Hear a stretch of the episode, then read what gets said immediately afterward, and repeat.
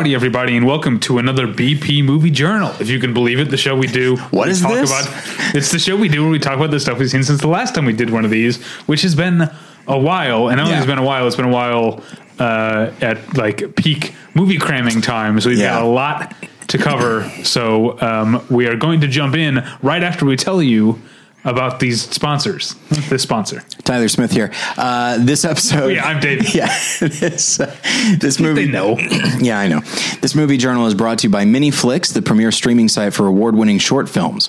Miniflix acquires short films that have premiered at Cannes, Sundance, uh, Toronto International Film Festival, and many more, meaning that you can see great short films available nowhere else online. Miniflix also offers several Oscar-nominated and Oscar-winning short films unavailable on typical free video platforms.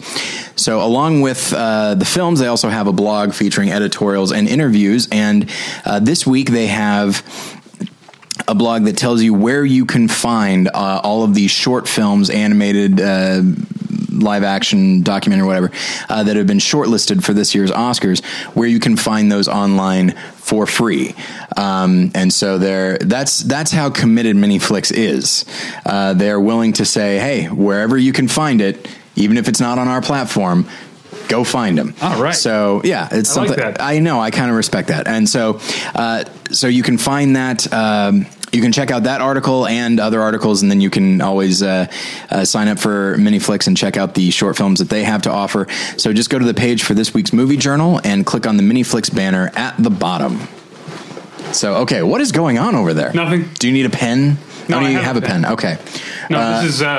Well, I would tell you what. While you're doing that, uh, Yeah. I did want to let everybody know. Um, this, they're not a sponsor. There's just a thing that I uh, was doing. So, um, uh, a couple months ago, I was working on a uh, a, a video series uh, called Faith in Filmmaking, which is currently uh, available at Faith Life TV. Faith Life TV is a streaming service uh, that is Christian based but uh, you know, so that that might not be for everybody.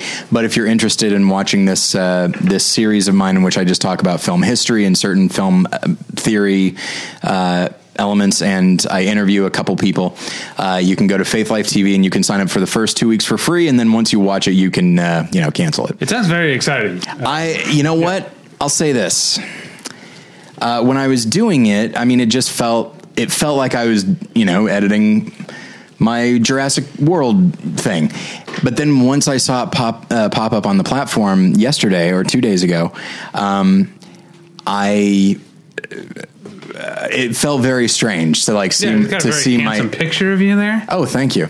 Uh, so yeah, to like see me on my own Apple TV is very strange. Oh yeah. Um, and then as I was, uh, and then I, I turned it on to see if it worked, and I noticed a couple of things. I noticed that they changed my opening uh, credits, but whatever, because they were too long. It happens. and so uh, but nonetheless, as I was watching it, I was actually quite proud. Um, I'm I am not an editor. Uh, I'm not a trained editor at all, um, but I think that these are put together pretty well. I'm I'm happy that my I'm I'm proud to have my name uh, on them. And so, uh, listeners, if you're interested, uh, go to Faith Life TV and sign up for the uh, the free two weeks. I will say this: uh, if you're a listener of Battleship Pretension, I'm not going to tell you anything you don't know. Like this is all very introductory, Right. educational stuff. But there are some good interviews. I have an interview with my friend Tyler Stracely, who wrote an episode of uh, The Good Place uh, last year, uh, and my other friend Reed Lackey, who is uh, a podcaster himself. And so yeah, there's there's some good stuff on there. I'm really proud of it. So you can you can check that out.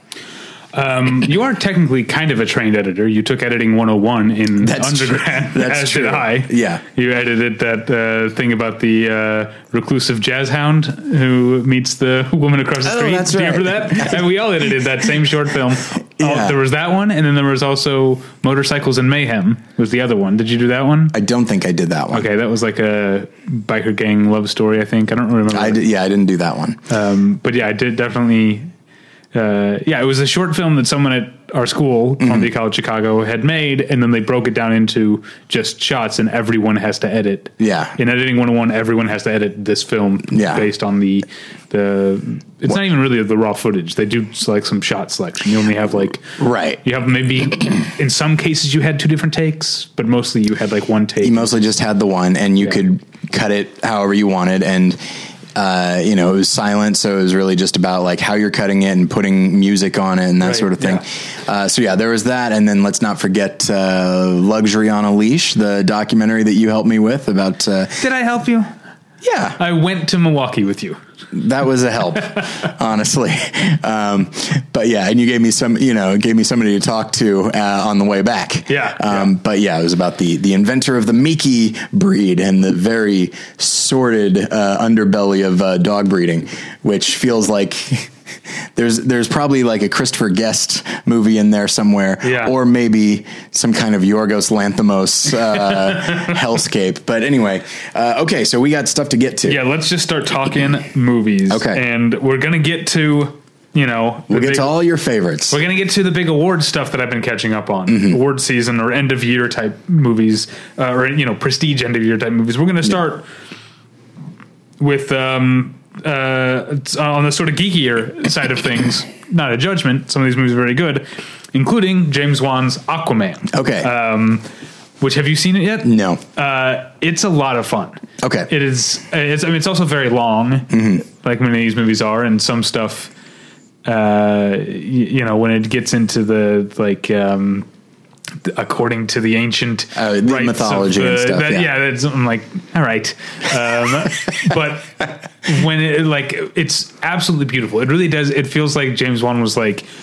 You're going to give me how much money? Yeah. And then I'm going to have as much fun with it as possible. Yeah. It's just a, a huge, gorgeous, very, very colorful uh, movie, which is definitely uh, within the DC extended universe.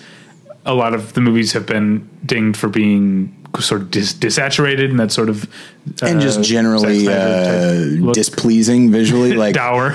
and not even just like the color palette of Justice League. Yeah. I'm not even. I'm not exaggerating.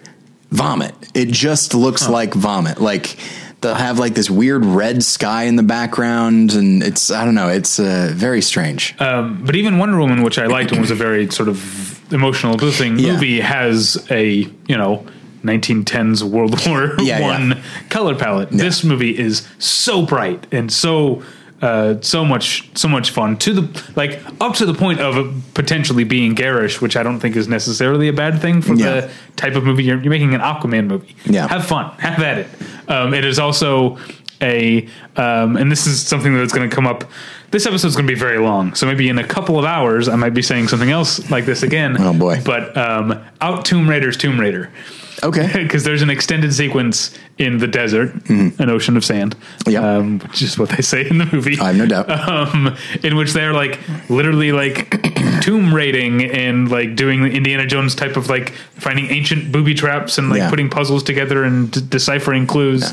Uh, it was better than this year's, or sorry, no, 2019, last year's Tomb Raider. when you when you hear Aquaman, you think yes, but I want an extended desert scene as well. I, well, when the movie's two and a half hours long, you got you got time, you know. Did they start with the runtime and work backwards, or maybe.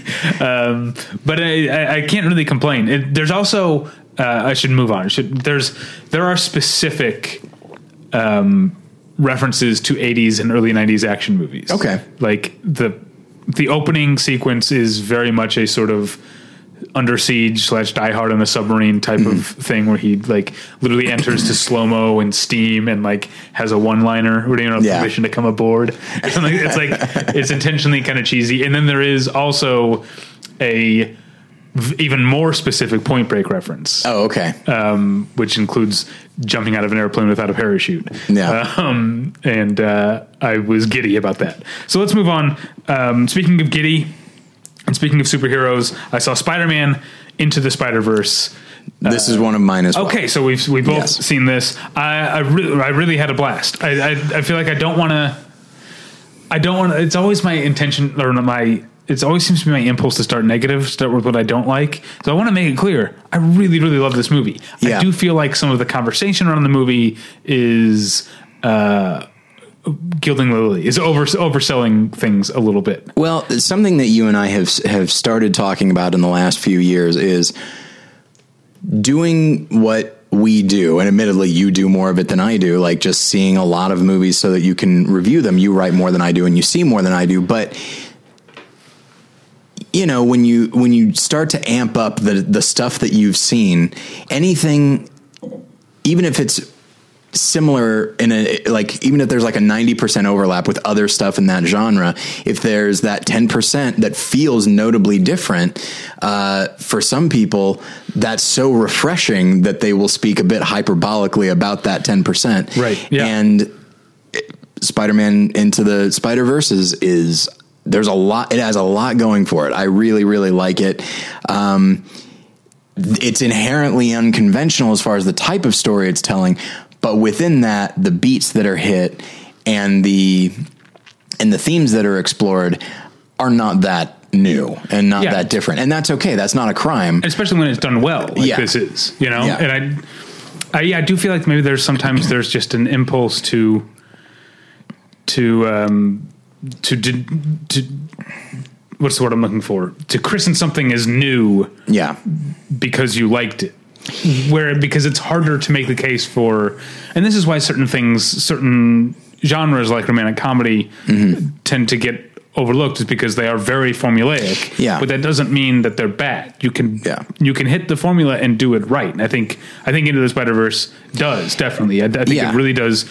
It does a good job with its main character. There are a lot of spider people in this movie, Right. And I would say outside of Miles Morales and Peter B. Parker, Yeah.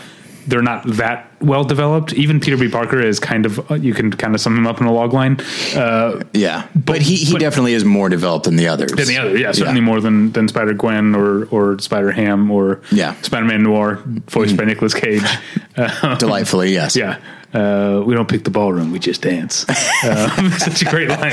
Yeah, that's the thing is like when you have that when you've chosen to write that character that way, how do you not decide? You know what? He's our lead now. That's what we're doing. Right, yeah. I want to write all of this dialogue. Um, And you've got what Liev Schreiber as uh, As Kingpin, great. He- yeah, good good voice. Kathryn Hahn as uh, as Doc Ock. Yeah, yeah. Um, anyway, yeah. So uh, and visually just so fascinating. You told me Yeah. before I saw it, you you mentioned like some of the choices that they had, uh, some of the choices that they made as far as like the background, and I definitely see, understand people's complaint about it, but I did uh, adore it. I thought I- it was so interesting. I like it. Did it kind of played hell with my eyes a little bit? Oh, sure. I have to say because the background does this thing that's sort of like. Um, from what I've read, it was intentionally meant to to to reference like '60s comic books where the color like printed because you know they're in Yeah. three colors like a like a film separation uh, like film separates are, and if they weren't lined up, you'd get like red or blue like sort of ghosting around Yeah. around objects or around people and it does it does that with the backgrounds not with the Yeah. foregrounds uh, and it is cool but it also it I, my my eyes kept feeling like it, they wanted to put 3D glasses on like old old school stereo 3D It does feel that that way a um, little bit, but I also feel like, strangely enough, I think it's more than just a reference. I and I think it actually fits with the type of story they're telling, which is like realities are just off kilter now. Like something is wrong. Not Yeah. that not that they're doing like a before and after. Like it always looks like that, but it just it's like a just a visual cue just to let you know that yeah, this isn't. Yeah. This isn't going to be straightforward. I saw it as, and I think I mentioned this in my review, as sort of uh, putting us in the headspace of Miles and his ambivalence about his place Sure. in the world. You know, Sure. he's torn between um, this fancy school he goes to, Yeah. and then his sort of uh, old school neighborhood. He's his dad's a cop. His other father figure is a criminal. Mm-hmm. Yeah. you know, he's torn in a lot of ways. Um, I I saw it as being about that. I'll say one thing about, and this is where I think the movie should get the credit it deserves is is visually. Yeah. And yet, I had a coworker who was like, "It looked cheap and ugly." That's what he said, and I feel like I wonder if are we so used to theatrical animated movies all kind of looking the same that Oh, when something changes, it looks ugly to someone. Yeah, I mean, I I know some people, people that I trust actually, that um, had a big problem with like Fantastic Mr. Fox because they said it looked ugly visually as opposed to other not that there are many other stop motion films out there but like the works of you know Aardman or or whatever Tim Burton has done or, or the Or, various um, other What's the the studio that does the uh, like Kubo and yeah and uh, Laika? like that's it yeah, Yeah. Uh, and they say and they say like oh yeah it's just so so ugly and gross and it's just like I I, I first off, I think it's gorgeous Yeah. from a vi- as far as color palette and such, but um, but yeah, it could it could be that it could be that people are very used to like the nice smooth lines of of computer animated films, and this is not a movie that is interested in being that. Yeah, but I Um, do think it's beautiful. Yeah, and the action is great. Uh-huh. Like the character of the Prowler, like everything surrounding that character Oh, right. is tremendous fun, and yeah, I really I really like the movie. Uh, all right, moving on to a movie I really, really didn't like, and it's been almost a month now. I don't, I'm not going to have that much to say about Mortal Engines yeah. because everyone else has already forgotten that it even Yeah. happened, um, except for the fact that it. I mean, it's not as long as Aquaman, but it felt twice as long. Yeah. It just felt like there's no differentiation from from place to place. It's sort of self-conscious world building is uh, so uninspired. It's visually uninspired, which and I I want to I'm, I'm talking about it in terms of mise en scène and color palette and framing. The visual effects are obviously very very expensive Yeah. and well done work, but they don't always they're not always presented well. You know what I'm saying? So I don't want to sound like I'm because a lot of people have talked about how great the visual effects are. I agree, they're really well done, but in service of what? You, you know, Yeah.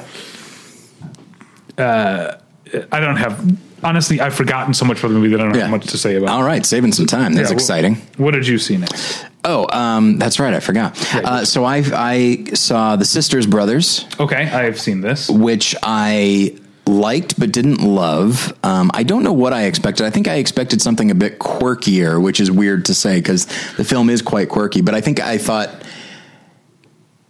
you know, I mean, the minute the movie is there, I should leave my expectations at the door. But I think I expected it to be tonally a little bit more comedic, and there are moments of humor. I Undoubtedly, wonder if I gave you that impression because I had the opposite of experience. the, the trailer gave me the impression as well. Because I went in, and I didn't watch the trailer. I went in knowing, oh, it's Jacques Audiard who made Rust and Bone, not exactly a quirky Mm-hmm. Yeah. movie. So the movie ended up being much funnier and quirkier than I expected it to be. Yeah, and and there is that, but yeah, more than anything, it's uh, the quirk comes from the characters themselves, and I think the actors are not interested in creating caricatures. I think they are making fully developed characters, and I think.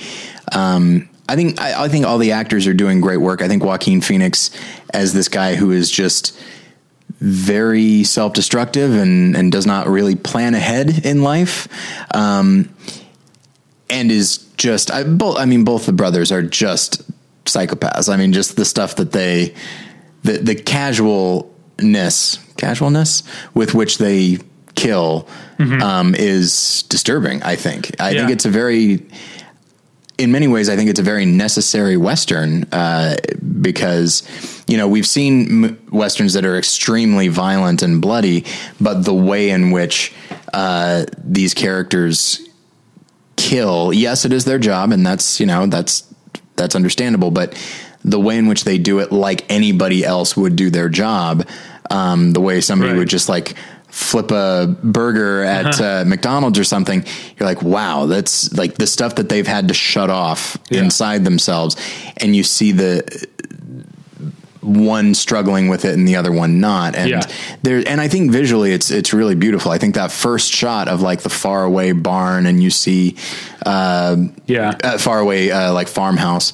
Um, there's some interesting choices made. Um, in the end, I didn't think the film was that satisfying, but I was glad I saw it. I think, yeah, I- that is a nice shot you're talking about, but also Mm-hmm. I do feel like, and I think I said this back on the last movie journal or the one before, um, whenever I saw it, um, that Jacques Audiard is kind of cheating out of having to make an action movie a lot of the times. Yeah. By, by doing those distant shots or just like doing things in darkness.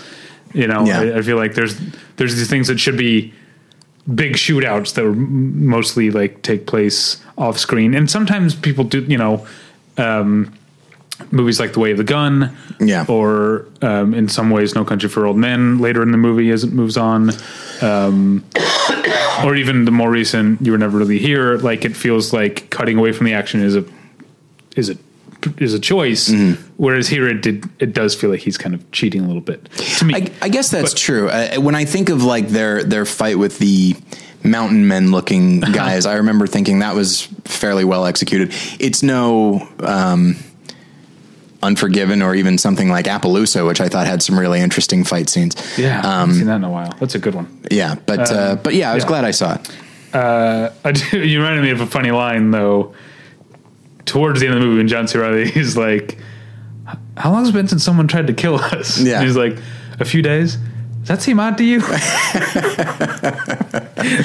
Yeah, All right, moving on uh, to Josie Rourke's Mary Queen of Scots. Okay. Uh, which again, talk about expectations. I went in. My expectations not that high. I haven't heard that many great things about the movie. It seemed like it was a build up to award season. This was supposed to be one of the movies, and it hasn't been. Yeah. But uh, I don't know. I I really enjoyed it. It, uh, really has to do with it's got beautiful cinematography, great costumes, uh, great makeup, and most importantly, you've got Saoirse Ronan and Margot Robbie just Yeah. ju- just uh, um, tearing the tearing the walls down with how with how good they are.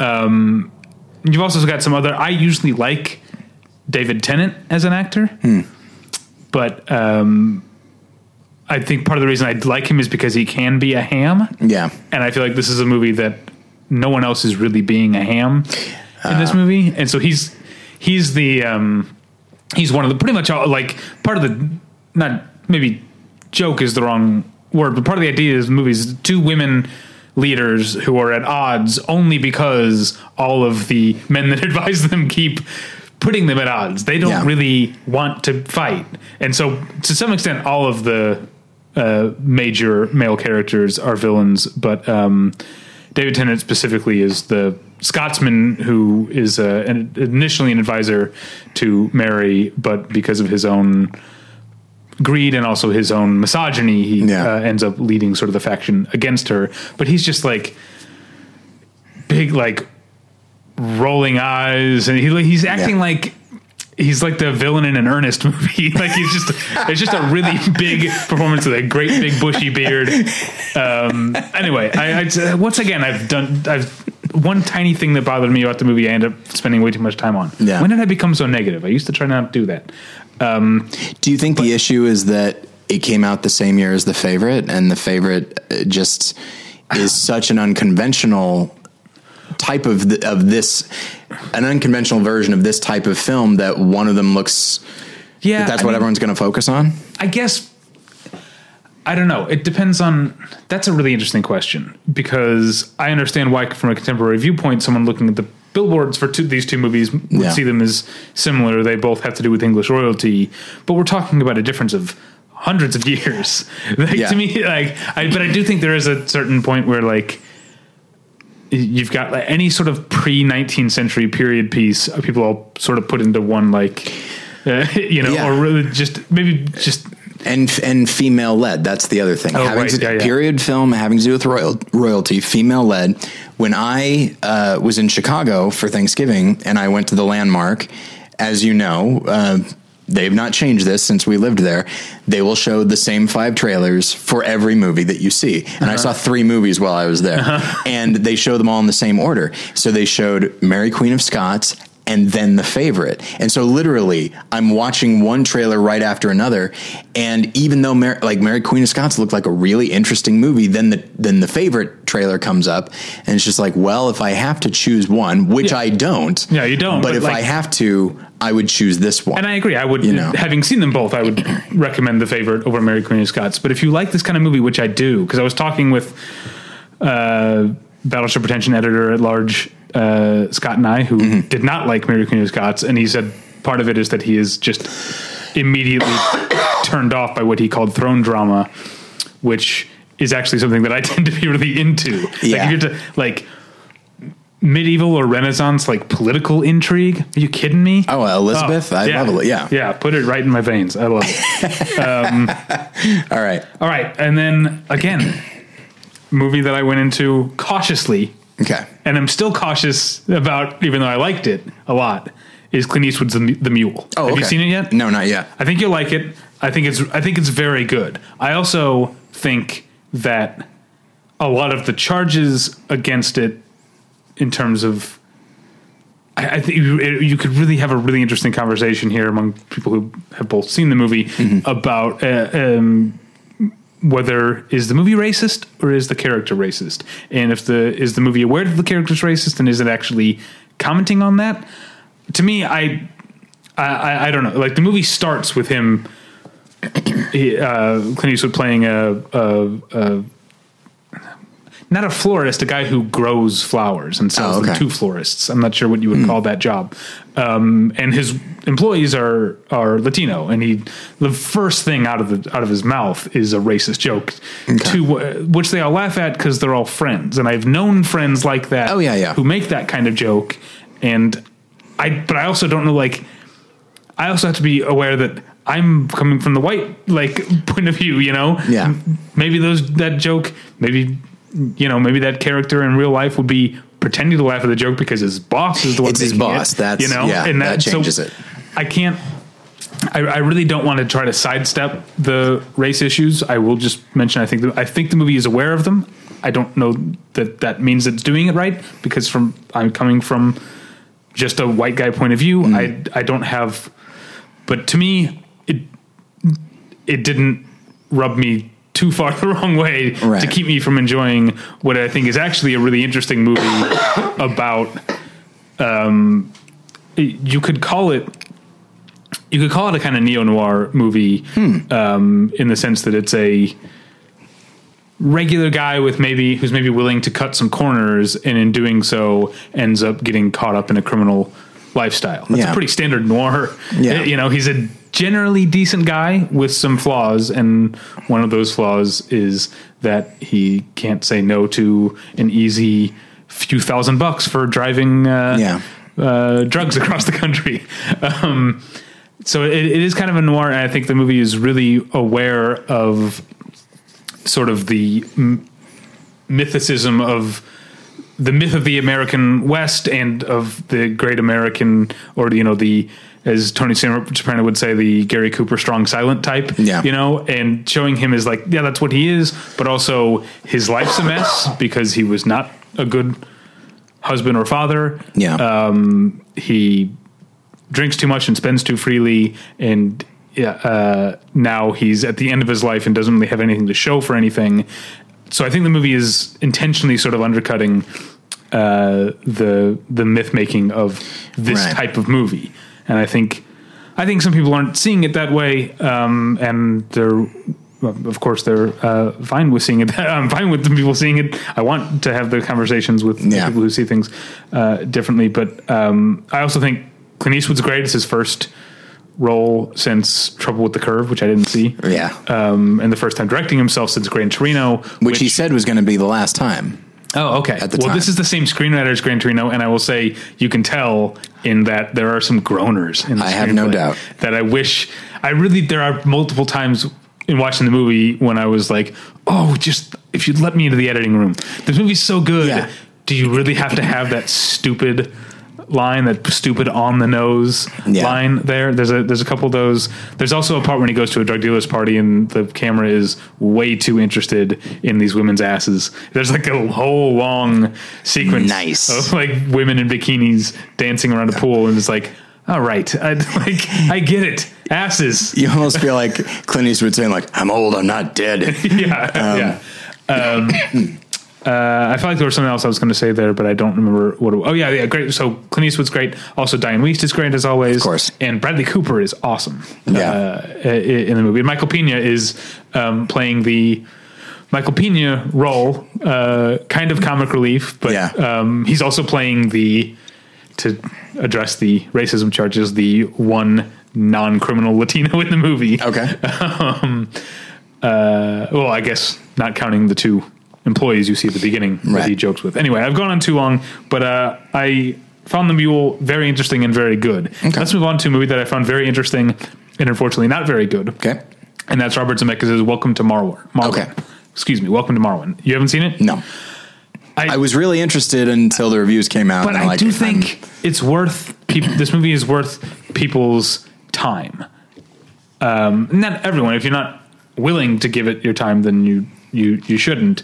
But this is the thing that happens with so many Robert Zemeckis movies for me, like with Flight, um, to some parts of Forrest Gump, to some extent with Castaway, which I mostly like.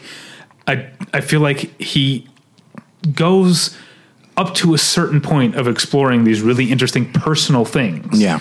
And then he always by the end turns a corner into what I think turns his movies more into commodities than works of art in that he just gives the audience what he thinks they want. yeah. So with Welcome, Welcome to Marwen, which is based on a documentary called Marwencol, um, about uh, uh, a man who was beaten, he was jumped and beaten so severely that he's lost most of his memory, and he now has mental health issues and post traumatic stress. And he, his coping method is that he spends his time building this, this sort of like uh, one sixth model Belgian town set during World War II, in which a, an avatar of him interacts with all these women uh, and then fights Nazis and then he takes pictures of them and it's it's really cool. And and so once when you go into his fantasies that's Robert Zemeckis going back to the motion capture uh it's, it's fully motion capture. But not fully motion there actually are I, I do think they shot for backgrounds like real close-ups of like close to the ground blades of grass. So you've got these motion capture that's things neat. walking around on what is I I'm pretty sure is just a real uh, you know uh, a real background Yeah. a, real, a real a real space um but I think the movie gets into some really interesting stuff obviously in terms you know Robert Zemeckis likes motion capture in the same way that Mark Hogankamp, the character, likes to play with these. Yeah. th- there's clearly like a kinship there. It also gets very much into his sexuality and his issues of within this world he controls women. In the other world or in the real world all the women who help all the people who help him are women. In fact the women in the in Marwen are based on Yeah. each one of them is a correlation um, with one example uh, or with one exception um, to a woman in the real world. Uh, and I think Robert Zemeckis is very much sort of looking at his, you know, he seems to love these women, but within this world, he just wants to control them. In the other world, and in the real world, I keep saying as if one's real and one's not, but I think of them as just two separate worlds. In the real world, he lets them control him, but also in a way that is kind of patronizing to them. He puts them on pedestals in, Sure. in, a, in a way. Um, and uh, I think you could uh, sort of question whether the movie seems to be pointing out like is this kind of the way that he views women it is misogynistic but because he's the opposite of a macho alpha guy Right. does that suddenly make it okay or more palatable is women more willing to put up with the stereotyping and the reducing and the you know very limited uh, roles of you know gender roles of like you're the the the the helper you're here to help me Right. like is that uh, is that that far different from the you know stereotype of go make you know go back to the kitchen or whatever Yeah.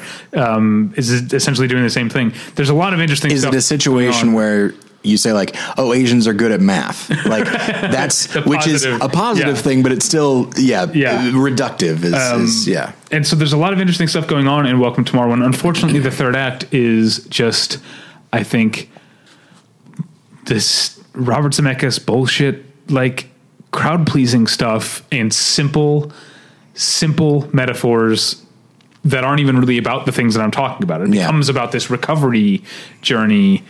Um, that is like that's not what was interesting. Like Yeah. being in Mark Hogan's Hogankamp's headspace was interesting. I didn't need this manufactured catharsis of him like realizing, oh, that's what this represents, which is like the movie made obvious two hours ago. Um, I really like so many Robert Zemeckis movies. I want to like it, and I'm frustrated by the it's end of it. it's why I really love Castaway is that it doesn't do the crowd pleasing thing. Like what the crowd wants is for Tom Hanks to come back and get and go Oh, back yeah, into his true, his yeah. life, and it actually starts to give us that only for the characters to say. This is no longer feasible. Yeah. And I think that's so much more satisfying. Yeah. Um, yeah. Zemeckis is one of those people, I know we don't, we have to move on, but like, um, he's one of those people that when I see a movie of his, and I, it, it, this is going to sound more negative than I mean it. I want to say, Robert, why do you make movies? like, what attracts you to them? Clearly, technology is something you're fascinated with. But from a storytelling, is it just that, or like, do you see stories as a way to exper- experiment with technology, or do you use technology to bring stuff out of these stories because it doesn't play like that? You don't seem that interested in the stories themselves, or maybe he's only interested on the surface and maybe one one layer down, uh, one level down, and that's it. See, I, I think it's more complicated. I think he is interested, but I think he has a.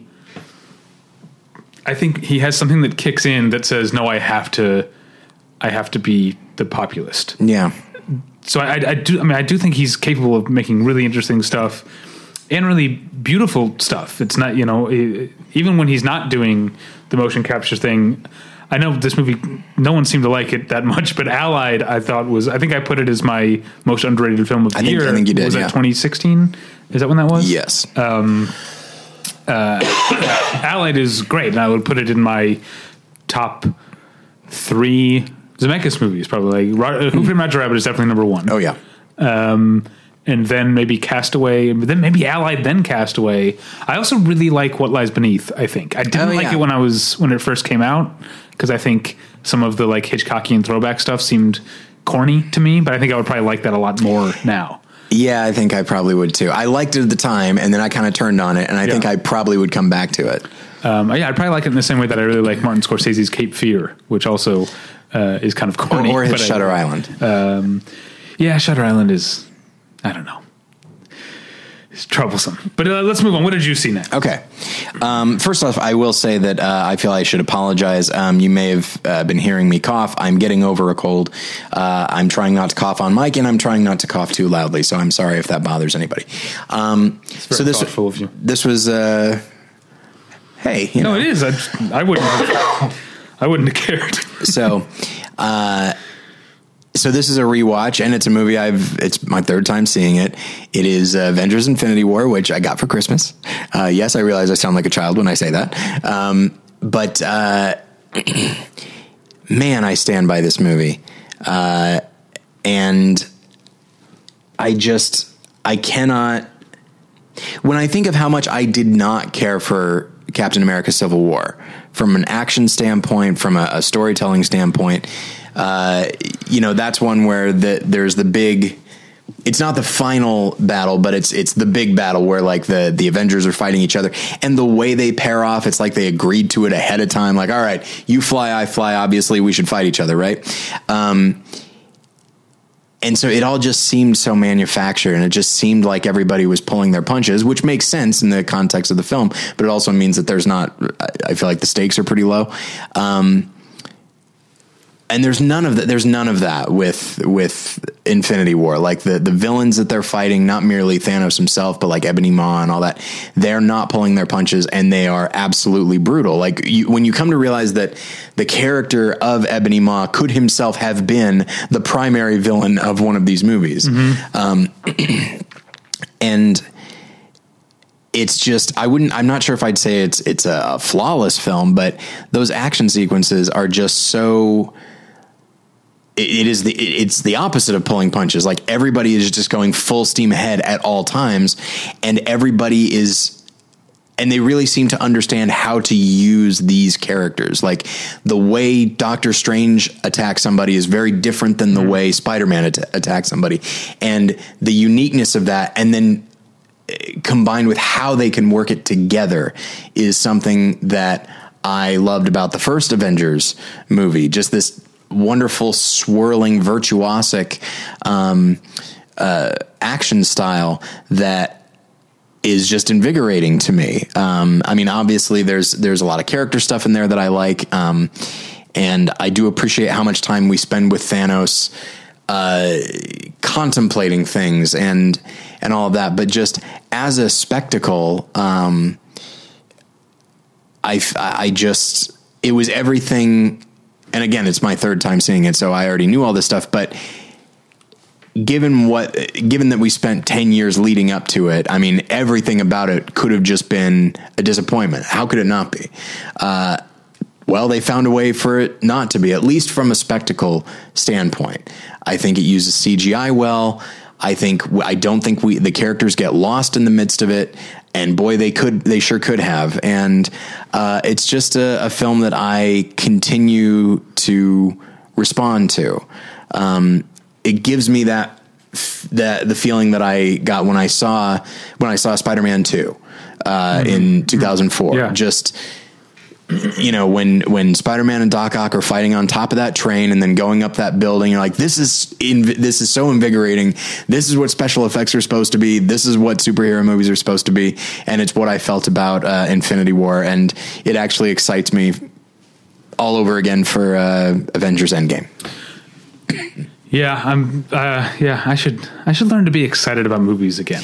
Well, it's I, I, even like I walked out of Infinity War for like 20, 30 minutes being like, oh, I can't believe I have to wait a year. And then the next morning I was like, eh, probably going to suck. I don't know when I became that guy because well, I used to be the obvious. Like if you go back to early days of the show, my philosophy was like, I walk into every movie hoping it's going to be the best movie of the year. Yeah. Do you want to know what happened? 11 years yeah. of watching movies and being like, oh, yeah, Mm, yeah. No, thank you. Yeah. Like I, I mean, I, I was looking because of because I grew up reading Marvel comics, and I remember the Infinity Gauntlet event. Um, I was excited, um, just to see the cinematic version of that event, and then a couple days, and I was excited to go to the critic screening and stuff. And then a couple days before, I was like, this could be terrible. Yeah. I really should lower my expectations. Uh, but because of this, and then I know that you can't judge a movie based on its trailer. The trailer for Endgame oh. is an interesting one. I like the tone that they're striking. It's a pure, it's a purely mournful tone. You don't see any action. You only see characters dealing with the aftermath of of Infinity War, and uh, so I'm excited for it. But I also, you know, it's I think you and I are jaded, untrusting people. Yeah. And we've been burned a lot. And I, so I'm excited for Endgame now. You get to the week before, I'll be like, this could be terrible. Yeah. And, and if it, and if it is, then I can say, oh, see, yeah, I wasn't that committed. And when does it come out? April? Around there. I don't know exactly. Because it, Captain it, Marvel needs to come out first, right? Man, I don't yeah, know Captain, when that. Captain Marvel comes out in March, in or March. is it February? I think February. I feel okay. like March is too early for. Okay. Um, yeah, I think you're right. It is February. So maybe April. Because Black Panther came out in February last year. But what I'm saying is, even if Endgame sucks, at that point it will be only a few weeks until John Wick three. Right. Okay. That'll be that. That's John Wick movies I get excited about. So I'm sure that'll. yes, I know you do. Uh, all right, moving on to uh, oh man, I really another movie that took me by surprise. Uh, uh Karyn Kusama's Destroyer. Oh, okay, uh, yeah. Which is another. I think I gotta stop. I, I get too into this year because we do like the fantasy Oscar season or yeah. fantasy award season or whatever.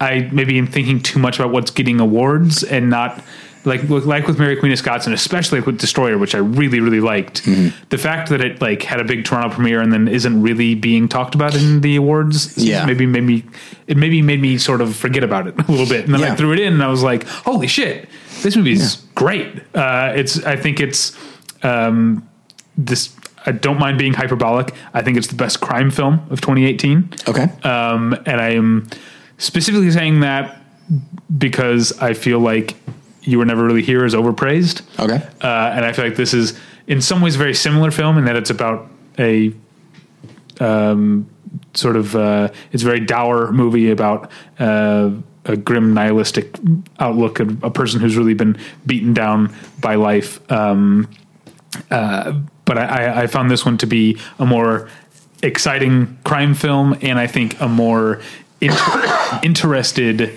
character study. Um, Nicole Kidman is terrific, I think, as are as is the rest of the cast. But it's really it's really her movie. But you've also got. Uh, do you know the story at all? I don't. So um, it starts. It's told non-linearly. There's sort of two stories going on. So it starts with Nicole Kidman as like a hungover detective. She's clearly a mess, and she shows up at someone another detective's crime crime scene and sees a dead body that has a certain tattoo, and she's like, she knows something, and so. Uh, clearly, this has to do with her past, and so the rest of the movie is a about her following, going off the books, not an, an unofficial investigation, following up on this murder that is something from her past, and then the story from 15 years prior when she as an LA detective and Sebastian Stan as an FBI agent went undercover together into a bank robbery.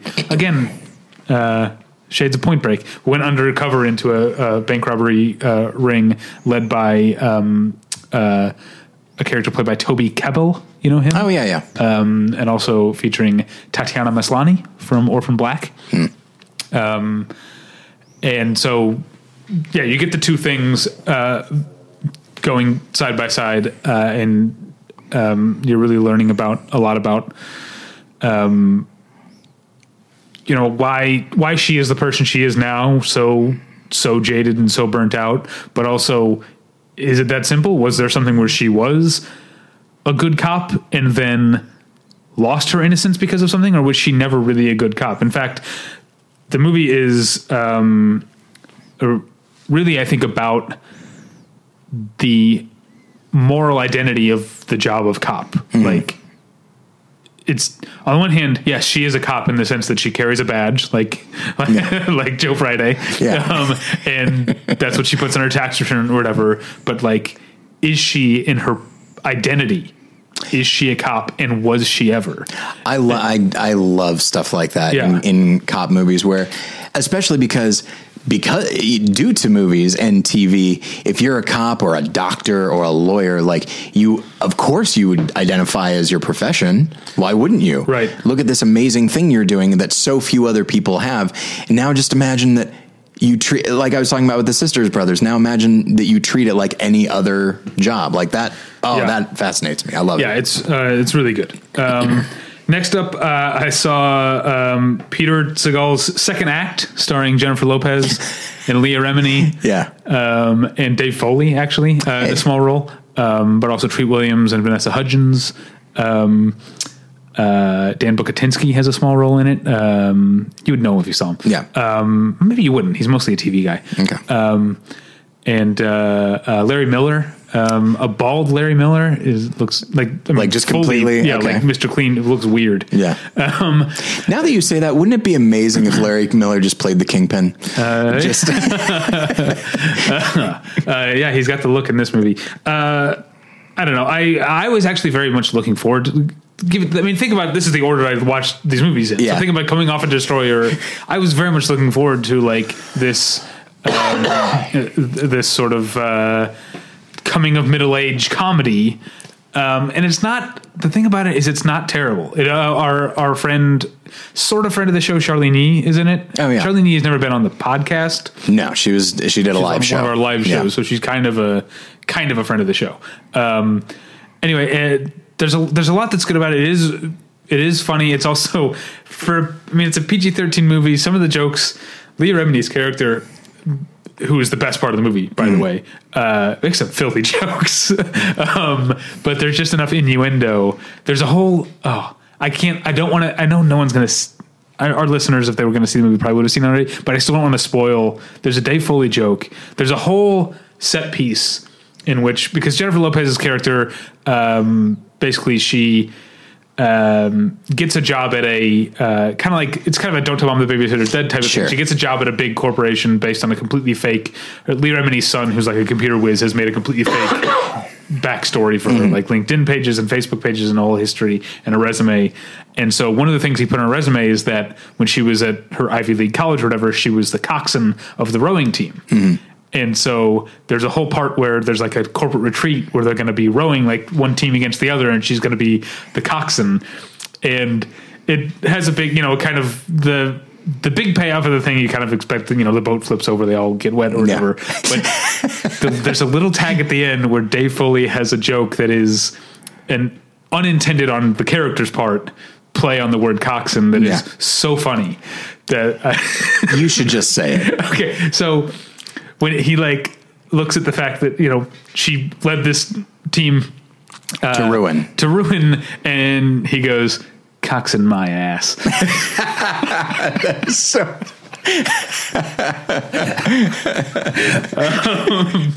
yeah uh, and the remedy has some filthy jokes there's some there's some good stuff the movie is overcrowded like the fact that i just told you the don't about mom and the babysitter's dead type of premise that seems like a big premise right yeah, that's that there's seems like a movie. there's a whole other thing that I'm not even telling you about the movie. Um, uh, plus there's the whole um, uh, romance start part with Milo Ventimiglia plays her um, uh, her boyfriend that that she leaves because that's a whole because she doesn't want to have kids and he does and they're getting older or whatever. There's there's way too much going on in, in the movie, um, unfortunately, and it's wrapped up I think a little bit too uh, way too neatly actually um, by the end, and I think also politically, I do feel like on the one hand, the movie starts as being, I think, very sympathetic to um, the working class, but then it also kind of ends with this this bootstrap type of message that I obviously don't care for because it's implying that oh, all she needed before was a little more A little elbow grease. yeah, motivation, whatever. The Yeah. the forty years of her life that she spent working her way up to assistant manager of this uh, big box store. That was nothing because all she had to do was put her head to. The, and now she's going to be a huge. Th- that Yeah. that kind of stuff tends to bug me. Um, so it's not, probably not worth your time, but it does have a few killer jokes in it. I only gave you one of them. Uh, there's another Leah Remini one that I want to tell you off mic. Okay. Um, Uh, and then this was just out of the blue. I went to the Nuart to see a movie, uh, an Italian movie called Sicilian Ghost Story, Okay. which is um, based on a true story, um, loosely based. The kernel of the movie is based on a true story. This is terrible about a mafia. I don't know, um, not a mafia boss, but a mafia guy's uh, son, like teenage son, like thirteen year old son, who was kidnapped by rival mafia members, kept um, kidnapped for over two years, and then eventually, when they realized they weren't going to get what they wanted out of this guy, they strangled the boy and dissolved his body in acid and dumped the acid in the river. This is all. That's all. That part is true okay. but this movie is mostly told from the point of view of a girl that goes to school with this boy who they're just sort of starting a first like puppy love type of romance when he gets kidnapped and then it becomes about her over those two years her efforts to find him when mo- like a lot of the people are like don't care because they're like yeah that's what the mafia does there's nothing we Yeah. can do um, but also what i'm not telling you is that the movie is incredibly surreal and dreamy and is often leaving things questionable as to whether whether what you're watching is real or not. There are there are dream sequences that she has. We get a lot of scenes with the boy in captivity. The dream sequences that he has they kind of overlap a little bit. Um, I I found the movie very very haunting. Uh, and and beautiful. It's kind of it's a very like kind of a very sad fantasy type of movie. um, if I have a complaint, it's that I think the end of the movie goes a little bit too far in making clear what was real and what wasn't, which I would have rather it had been a little more ambiguous by the end. It's not it's not entirely uh, wrapped up by the end, um, but it did seem a little like I, I you know I would have been fine walking out of here not knowing what was going on. Although apparently maybe I'm the only one who felt that, or I'm not the only one, but some people did feel because on the way out of the theater, some guy who also was seeing the movie alone was like, "Hey, what happened at the end there?" And so we had like a conversation. Where I was like, "Well, I'm pretty sure." That this happened, like I Yeah. kind of explained what I thought the ending of the movie was to him, and he was like, "Okay, okay, Yeah. Yeah." Uh, so I guess some people uh, felt differently, but I felt David, this is when you say, Did you enjoy my interpretation? Here's my card. Listen to my podcast. um, So what? Are, what's next for you? Next for me is Adam McKay's Vice. Okay. Oh, weird. Is that literally the next one for you? the next oh, one that's for me. fun.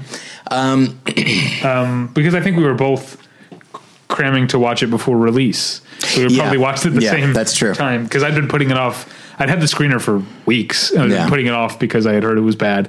And uh, guess what? Man, oh man. Uh, Okay, as you know, like with uh, in 27, uh, 2017, right? Yeah, uh, Mother, Darren Aronofsky's Mother. Yeah. And then uh, Boots Riley's um, Sorry to Bother You. I I like movies that are uh, that have an audacity to them. Like even if even if I I don't agree with their goals or I don't agree with their politics, like just maybe this is my version of what I was talking about earlier. Like just show me something. Uh, I don't even give a shit if I agree or not. I, you know, uh, and while I did not really like The Big Short that much, some the, the idea of a comedy director tackling political subjects Yeah. and making movies that are not pure comedy, not pure drama, but this kind of weird in between and not and refusing to stick to a certain structure or format and just doing whatever strikes him as the thing to do in any particular scene. That's exciting to me. I like I I like that. I like when somebody's willing to go wherever they want to go. But Vice is such a fucking mess and it's so it's it- yeah, okay, it's about Dick Cheney. Yes, I'm conservative. I'm not a fan of Dick Cheney, but it's my problem with the film is not what it is not its political goals. And I am politically on board with Adam Yeah. McKay, and I uh, hated it just as much, if not more, than you did. And I would say this is maybe to someone like me who has traveled in, you know, leftist to far leftist circles Yeah. for most of my adult life. This seems like the opposite of audacious. This Sure. is this is this is such boilerplate, you know, anti anti Bush, anti Cheney Yeah. type of stuff. It reminds me of. Do you remember this was like over a year ago at this point when uh, ESPN commentator Jemele Hill got uh, in big trouble for referring to Donald Trump as a white supremacist, and I Okay. was and I was like, that is the tamest thing I've heard about Donald Trump Yeah. all day. Yeah. come check out my Twitter feed if you think it's a big scandal for Donald Trump to be called a white supremacist. I thought we all knew that. Yeah. That- and that's the thing is that like because stylistically Adam McKay is just throwing everything at the wall, which is an attitude that I usually respect. He's he forgets that everything he puts out there is really not it, it just amounts to a Wikipedia entry. Like you can just read all this stuff. Yes, and there's some commentary in there as well. But even the commentary is so well worn at this point. it's you and the way the only way to make that okay is like okay well we've heard all this stuff before but hey at the very least at least we're learning more about this guy. No none of that. I already loved uh, oliver stone's nixon.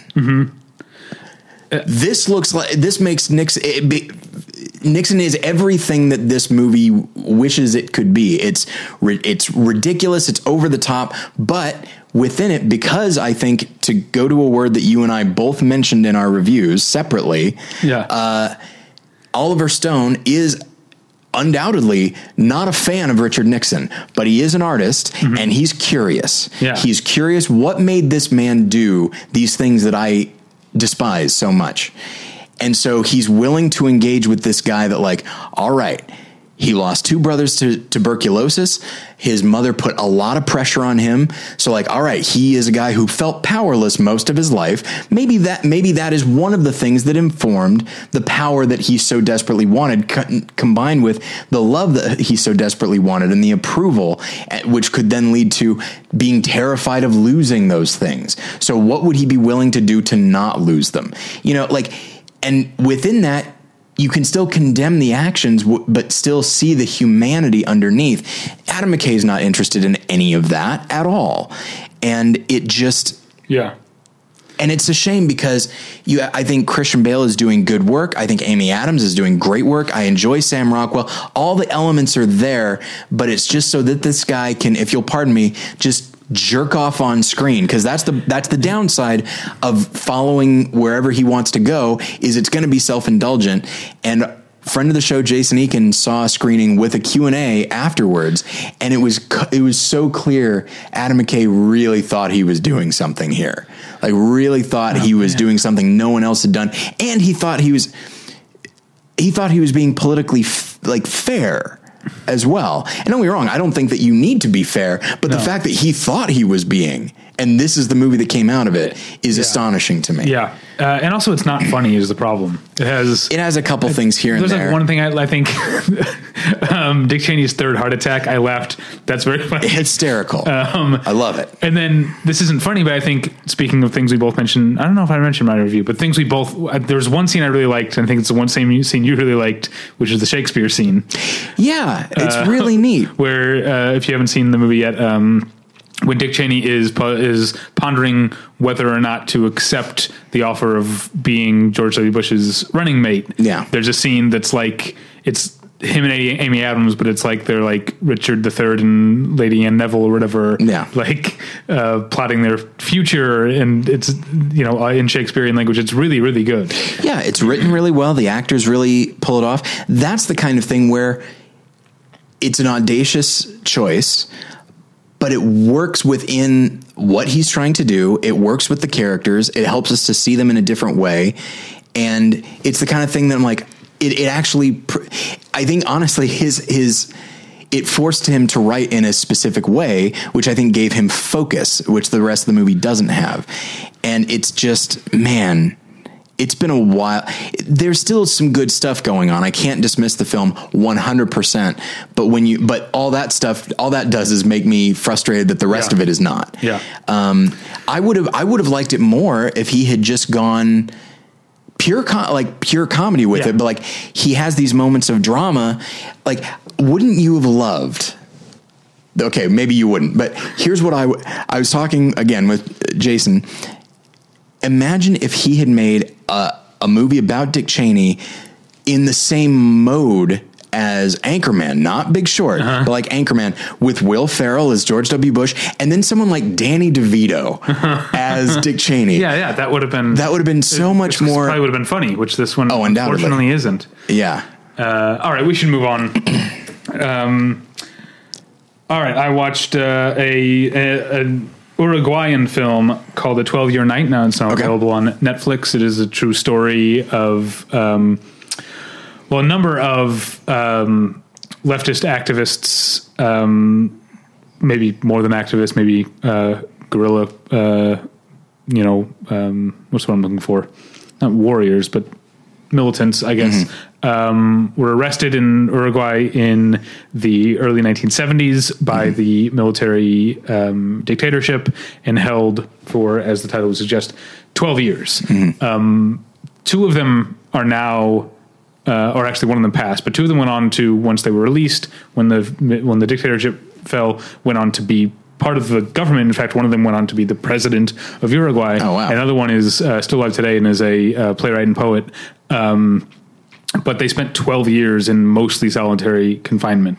Um, and uh, I, I, the movie, I think the performances are good. The movie does a very, I, I think, a pretty good job um, of, uh, of of dramatizing the the struggles. One of the things that's very interesting um, is that they over the course of the 12 years every few years they seem to be moved to a different prison and they have to sort of learn new rules all over all over again which is you know sounds awful but also the movie kind of suggests that that kept their minds more active having to relearn how to like find ways to communicate with with one another or learning new guards names and stuff like that like because they were in solitary confinement they um because one of them, the one who ended up going on to be president, was not moved as much, was not kept near the other two, was more isolated, and did kind of lose his mind a little bit. Um, which then the movie dramatizes in kind of very just standard movie, just a lot of blips of images and sounds and stuff. It didn't seem very inspired. Um, so yeah, it's uh, it's it's interesting, interesting bit of history. It's it's not great. I think what it does from a political standpoint, uh, what it illustrates very well that I think at the end is that as you see, it's not like there was military military dictatorship for 15 years and then one day there wasn't. Like these things, just as in uh, I researched this in the early days, it didn't it didn't appear all of a sudden either. Sort of civil Yeah. liberties were, um, were were were removed over the course of the years, and on the other hand, sort of civil liberties are reintroduced under the military military dictatorship of the last few years of their imprisonment, and you see even though they're still being held by the same people, you see their situations change, improve slightly. And so I, I think the movie really does illustrate how, you know, we you'll hear every four years certain Americans say uh, it doesn't matter who you vote for, they're all the same, or nothing's Right. going to change. Yeah. But I think the movie does illustrate how just bit by bit changes in policy, changes in leadership do trickle down to affect everyone in some way or another. Yeah. I found that very interesting. So I found the movie more interesting in, in sort of politically than I did dramatically, but it's also a good uh, Right. history. Um, all right, next up. I couldn't tell if you were clearing your throat or preparing yourself. It's a little bit of both. Uh, Okay. This movie's uh, okay. We've seen there's a number of we talked about when we did the fall movie preview with uh, with Scott and Julie the number of documentaries that are just like here's a primer on this person. Right. Um, so I watched one of those. It's called Seeing Allred. It's about Gloria Allred. Yeah. And That's a good title. Uh, yeah, uh, and as those as these go, it's in it's in the middle. It's not as um, as as bad as something like I think RBG was this year, Mm. but it's also not as good as something like Amy, the Amy Winehouse one was Sure. a, a few years ago. Um, um, or there's one that I'll talk about. I don't know in an hour or so. Um, that's a little better, but uh, um, yeah, I, I think I like seeing Allred a little bit better because a I actually knew less about Gloria Allred than I did about RB about Ruth Bader Ginsburg, so there was a little bit interesting. But also because the movie does a better job. It doesn't go. It doesn't actually have anything critical about her. God forbid. Yeah. But it does actually address criticisms about her because one of the major criticisms about Gloria Allred, who, if you don't know, I don't know if you know, listeners know, she tends to uh, represent women in sexual harassment cases. She ended up being the representative of many of the women who came forward against Bill Cosby, and actually, the Bill Cosby trial kind of um, uh, serves as a uh, through line um, for for this movie. Um, but one of the one of the major criticisms against her that you see over and over again, even from you know uh, people that you would think of as more allies, like a Jimmy Kimmel type, you know, um, is that she's um, always wants to be in front of a camera, that she's Oh, doing okay, it for yeah. fame or money, and that she's untrustworthy because of that. And the movie does sort of illustrate her point of view, which is that for these type of things, which as we've learned in recent years, or many of us already knew, or many, you know, many women already knew, but many of us men are learning just how widespread sexual harassment in these things is. That that part of her job is not just to win the case; it's to you know use sun- you know quote unquote like sunlight as a disinfectant. Yeah. She always wants to get in front of the cameras because that's how you get these things talked about. And she's Yeah. kind of, I think, kind of willing to be the bad guy. Um, a- and she's also they, they also go. Um, uh, I I did gain some respect. Uh, not that I didn't have respect for. her, I didn't know Yeah. that much about her, but um, the way that she dealt with at, at the inauguration, she was there as a among the like sort of counter protesters, and there's this Trump guy who comes up in her face and is saying truly vile things to her, like. He says, um, "Oh, you're going to be so sad giving eulogies for all of your gay friends who commit suicide over the next four years." True, true to her face, saying these truly awful things. This, this, this MAGA guy. Um, Which is fascinating for a number of reasons. Uh-huh. One is that, like, uh, not that I'm any defender of Trump, but politically, he's like always been super in like it, for the last several years. It's been like super in favor of like gay marriage and that's like that's never been part of his platform. But yeah, the but he's also he never been consi- consistent, and he would absolutely. I mean, he's obviously not been a friend to the transgender community with the military, Right. Um, so he's willing to do what his followers, what his loyalists will say, and that's these kind of people. But this isn't really about Trump. It's about this yeah, guy. I know. It's just it's an And odd, then- yeah, for a number of And reasons. then her response, which is, and maybe it's because there's a camera there, but it's like, so her like she didn't doesn't even really engage him. She's just like, um, obviously you and I both very much value the First Amendment, and I want you to know that even though I disagree with you. Your opinion matters. You matter. You're a citizen. Like it's really, Yeah. really interesting. Very measured. Uh, yeah, yeah. Um, so yeah, it's not not perfect, but uh, you know, as someone who didn't know much about her, uh, it it helped. And then What a weird, terrible thing to. I mean, it's Yeah. like yes, it is terrible, obviously, but also just like that's where you go first. yeah, That's weird. yeah. Um, Okay, and then third, uh, third in this chunk um, is uh, a movie called Roxanne, Roxanne. This is a movie that's available on Netflix, just like some of the other. I watched a lot of Netflix uh, while I was off work over the break. Um, and it's um, a biopic of Roxanne Shan- Roxanne Shante, who was one of the first major female rappers in um, uh, late seventies, early eighties hip hop.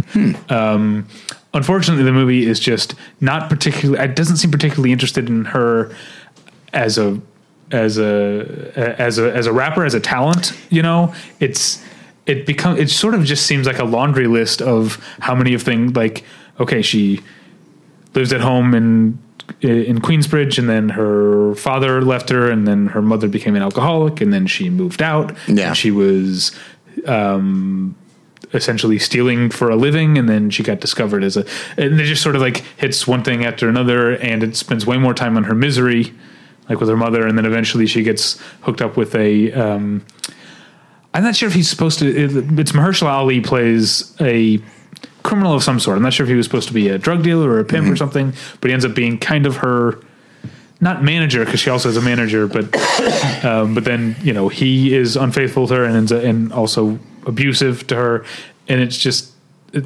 I, I I just felt like I didn't know much about Roxanne Shante other than like her being uh, dissed in a very misogynist way in the KRS One song "The Bridge Is Over" because of course there's always a rivalry because course. hip hop started in the Bronx and this is Queensbridge Queen in Queens and of course so these two scenes hated each other so KRS One from the Bronx did a song called "The Bridge Is Over" in which he just uh, talks shit about all the Queensbridge rappers um, uh, and says I always liked KRS One, but it's pretty vile. He basically says that Roxanne Shante is only there for the other Queensbridge rappers to fuck.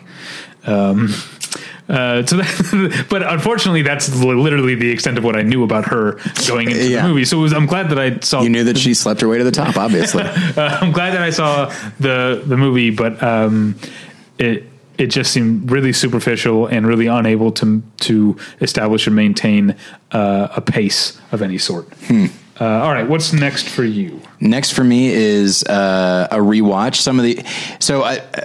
I always, anytime we do a movie journal, I always feel like I should apologize for not seeing more movies, um, or for rewatching movies. I um, I appreciate that. Not to you. Um, you can go suck an egg. Um, but uh, so uh, I haven't that term in forever. I don't Yeah. know where that came from, but anyway. But uh, yeah, I was out of town with my uh, in laws, and so my uh, accessibility, my access to the television was uh, Right. Yeah, limited. Um, I could talk a lot about uh, football games that I had no stake in uh, or interest in, um, but on the You had no action. No, oh, I wasted all my money on this year's uh, Oscar draft. Um, so, uh, but on the plane there, I did rewatch The Death of Stalin, oh, good. um, which I loved the first time. I love even more now. It is, you know, think of what Vice is, and now think of Death of Stalin. Death of Stalin undoubtedly has uh, genuine dramatic moments um, and moments of real harrowing imagery. Yeah. Uh, and yet it is a consistent tone. And it's to go back to this thing that I was talking about. Armando Iannucci, he knew what he wanted to do, and he and he required focus. He knew that, like, all right, we're going to have to walk this fine line between drama and horror and farcical comedy. But if we do this right, which means we got to make sure every performance is dialed in, uh, the script has to be spot on, and then the way I stage things. Which often includes people being shot on camera, Yeah, or ju- often just off camera. or just off camera. Um, which is which works both comedically and I think uh, probably as an economical choice. Sure. Yes. um, and just he he totally understands what the the way to make a movie like this, and as a result, it is funny, and the funnier it is, the more horrific it is. You know, you wouldn't think that that's the case, but that is the case. Yeah. Just these ridiculous people uh, struggling for power, which would be amusing, not unlike Doctor Strangelove, like which would be amusing if you didn't realize the way the power manifests itself in the Soviet Union uh, at the time. And it was just, uh, it's just a marvelous film. I love all the performances. Simon Russell Beale as Beria, I Yeah. think, is especially good. But you know, I, I know that we're not supposed to talk about Russ, uh, uh, Jeffrey Tambor, but boy, Oh yeah, he's his He's got well the one line from the trailer. All of you can kiss my Yeah. Russian ass, which is even funnier in the context of Yeah. what it is in the trailer. But also when Steve is trying to do the, we'll make it look like it's part of the ceremony and trying to move in front of him. He's Yeah. like, what, What the are you- are you doing? and then there's that one that it's just such a it's such a, it's a joke I've seen in different ways Uh-huh. where he just says no problem. He goes, I I said it. I should have said no problem. Um, yeah. which which reminds me of that wonderful Simpsons episode with uh, Lionel Hutz, where the Simpsons go to to visit him because there's an ad that says free consultation, no money down. He goes, oh well, this was this is not correct. So he goes and with a pen and writes it. He goes, free consultation, no money down, which I think is oh so beautiful. But yeah, uh, I I love the death of Stalin. It, it uh, upon rewatching it, it has worked its way into my uh, top ten. Okay. Um, and it's just such a novel, fascinating way to make this movie. And I don't think anybody else, like when you look at In the Loop and you look at Veep, I don't think anybody else could have made this movie this way. Uh, you know, and be and been half as successful. It's Um, uh, it's marvelous.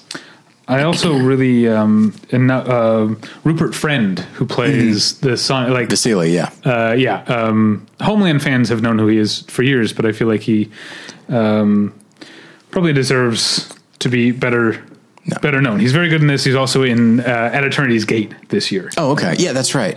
Uh, which I've not I've not watched yet, but uh, Yeah. And and Jason Isaacs is. I mean, everyone's great. Jason Isaacs is a lot of fun. Uh, Rupert Friend uh when he first shows up at the autopsy and there's that long him and the guard struggling for the gun Yeah. and everyone's just sort of standing there like Yeah. almost bored waiting for it to be over and then and he starts yelling at everybody and just like and singling people out and then he points at this one guy who's got a beard and goes you're made mostly of hair it's- oh it's it's delightful Uh, all right, next up for me is I watched. Speaking of friends of the show, this going way back, but I watched uh, Gemini, directed by friend of the show Aaron Katz and Yeah. shot by uh, friend of the show Andrew Reed, Mm-hmm. who were on a very early episode. Is that part of the first forty, or is that i think available? it's just out of the Okay, first it 40 but i might be You can i go might be listen wrong to it.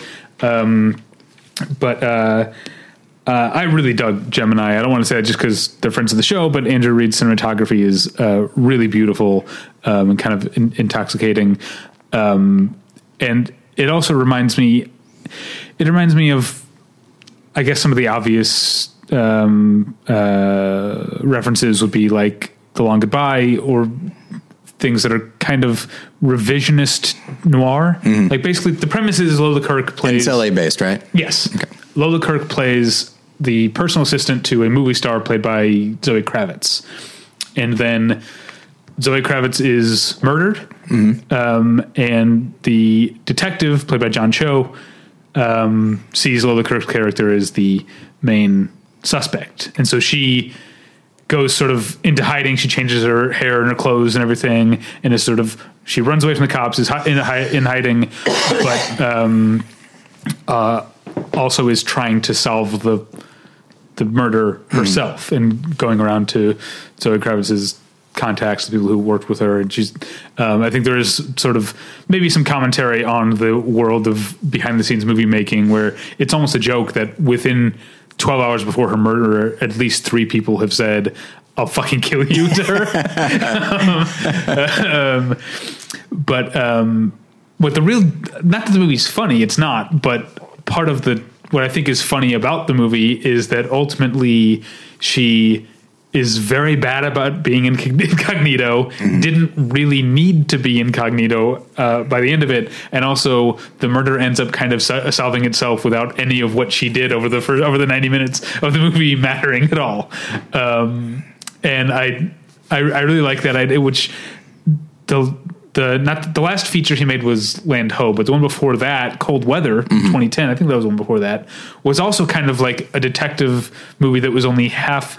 It was half interested in the sort of appearances, and the character himself was like solving a disappearance, but also was like, well, I got to look the part. I got to get like a deerstalker cap, and Yeah. like so. I think that it, these movies kind of work as a, a diptych of way in a way of um, uh, detective noir that's more about the trappings of detective noir and less about actually being Yeah. a mystery that needs to be to be solved, and I find that very. I guess the Big Lebowski is very much like that. Oh, yeah. uh, that too. Um, but it just kind of goes. The, the Big Lebowski has an incredibly labyrinthine plot that doesn't mean anything, whereas Gemini has almost no plot really, and it doesn't mean anything. All right. Um, but it's not a straightforward comedy. Uh, it's a it's kind of a sad movie, but it does have very funny um, parts in it.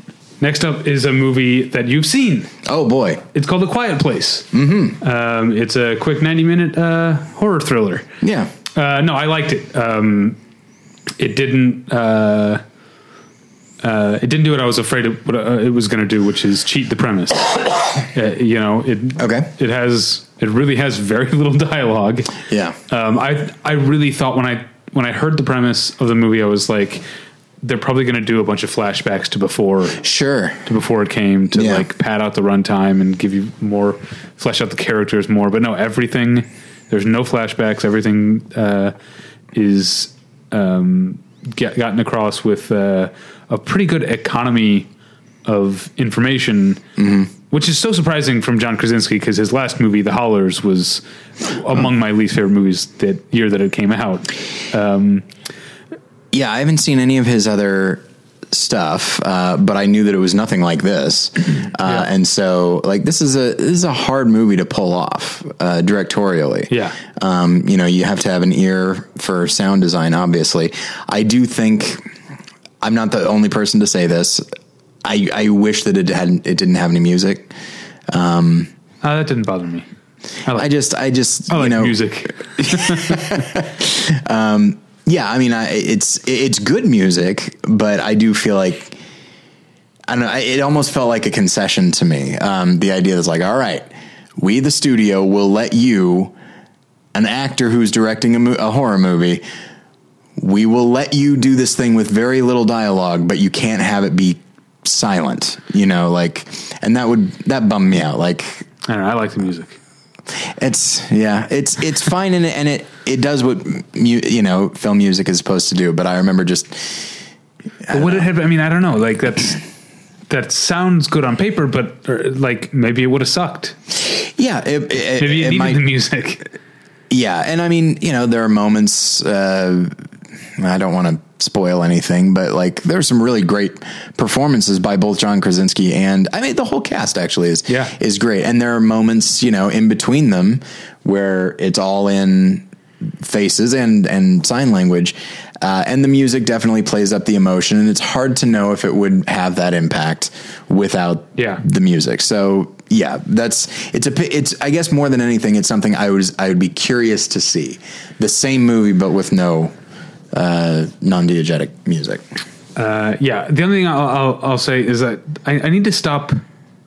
I want movies to scare me. I need to. I need to realize. I mean, we've talked on the podcast before, which is that just because a movie's a horror movie doesn't mean that it's actually scary. Right. I didn't find A Quiet Place scary at all. I No, there's some tension. Yeah, it's suspenseful. Yeah, yeah, it's suspenseful. Uh, that's a good good word that I should have used. Um, but uh, at least Hereditary, which I think is overall not as good a movie as A Quiet Place, hmm. is also is actually scary. Yeah. I didn't feel scared by A Quiet Place. That's not even really a complaint. It's more about just my how I think about horror movies, and I need to realize that they're not necessarily going to scare me. Well, and yeah, and they're all they all are are trying to do something different. This is a movie very much about anticipation, mm-hmm. you know, and trying to and it's about avoidance, you know, as opposed to something is just ever present or something, you know, bursts into the scene. I don't, I don't I'm not even talking about jump scares. Um, you know, this is all about we need to not do something. Oh shit, we did it. Now what do we do? Yeah. Um, and so it's it's all that, and and I don't think I would, even though it is a horror movie, I don't think I would describe it as scary the way we talk about scary. It's definitely suspenseful and very tense. You know, I, I forgot. There's one part that I think is a little bit scary when he and the his son come across the older couple in the woods. Yeah, That's pretty creepy. yeah, Uh, all right, but I don't want to go uh, into detail like you said. None, Yeah. Not everyone's seen it. Um, everyone has seen it, but not everyone. Yeah. um, okay. Oh man. Next up, total surprise of a movie because it has a bad title Okay. and it's based on a true story, which increasingly makes me skeptical that I'm going to Sure. be bored. Um, but I saw Janus Metz's Borg versus McEnroe, Oh, okay. which apparently in Sweden is just called Borg. I think they for the American release they Yeah. call the Borg versus McEnroe to play up that John McEnroe is a character and that he's played by an American Yeah. actor Shia LaBeouf. Um, but uh, I really like this. Not in no small part because Shia LaBeouf is great as John McEnroe. He is great, especially having seen um, the John McEnroe documentary that came out uh, over the over the summer. Um, uh, I was really Im- impressed with with how with how good he is um, and how he like takes control of the situation by being agitated, which seems counterintuitive. Yeah. But there's a part like even before he goes to the it takes place in 1980 Wimbledon tournament. Even before he goes to the tournament, he goes to his doctor's office, and uh, the receptionist calls his name when the doctor's ready, and then he goes in and immediately starts complaining about the receptionist calling his name when he's the only person in the waiting room. it's just like it's just him being John McEnroe, just like Yeah. bitching to to take. To, to get the upper hand in a way, but Yeah. it's a great little scene that Shia LaBeouf just kills. The uh, actor who plays uh, Bjorn Borg is uh, Sverrir Gudnason, who was um, just in The Girl in the Spider's Web uh, as well. He's fine. He looks like Bjorn Borg, which is I think probably a big part of why he was cast. But um, uh, so yeah, the movie's about the 1980 uh, Wimbledon tournament, um, which I won't. uh, You know, you can look up what happened, but the whole premise of it is that John McEnroe is this up and comer. Bjorn Borg has won four Wimbledons in a row. If he wins the five, he will have set a new record for number of Wimbledons in a row. So the movie takes place over the course of the tournament, with some flashbacks to both of their childhoods a little bit, uh, as they, as each of them defeats the people they need to defeat to Yeah. the fi- to get to the final match. That's the two of them. The one thing I will say is, at this point, I'm willing to say maybe this is my problem, okay. but tennis movies will always lose some suspense for me because tennis scoring doesn't make any sense. I can't. It's been 36 years of me occasionally just looking it up, or even in the John McEnroe documentary, there's a whole animated thing like Yeah. explainer of how tennis scoring works, and yet by the end of it, I couldn't, I can't follow it. Yeah. It doesn't make sense. There's like it's like six games long, but then each game has like three games inside it, and then it's not just like one, two, three, four. God forbid the scoring. It's 15, 30. It, it, Yeah. uh, it drives me crazy. So like I'm watching the final, final, and I'm like, should I be on the edge of my seat, or is there like, are there two more games after this Yeah. game? Like I never know. That's a minor complaint because the actual final match is very well done. It just lost some.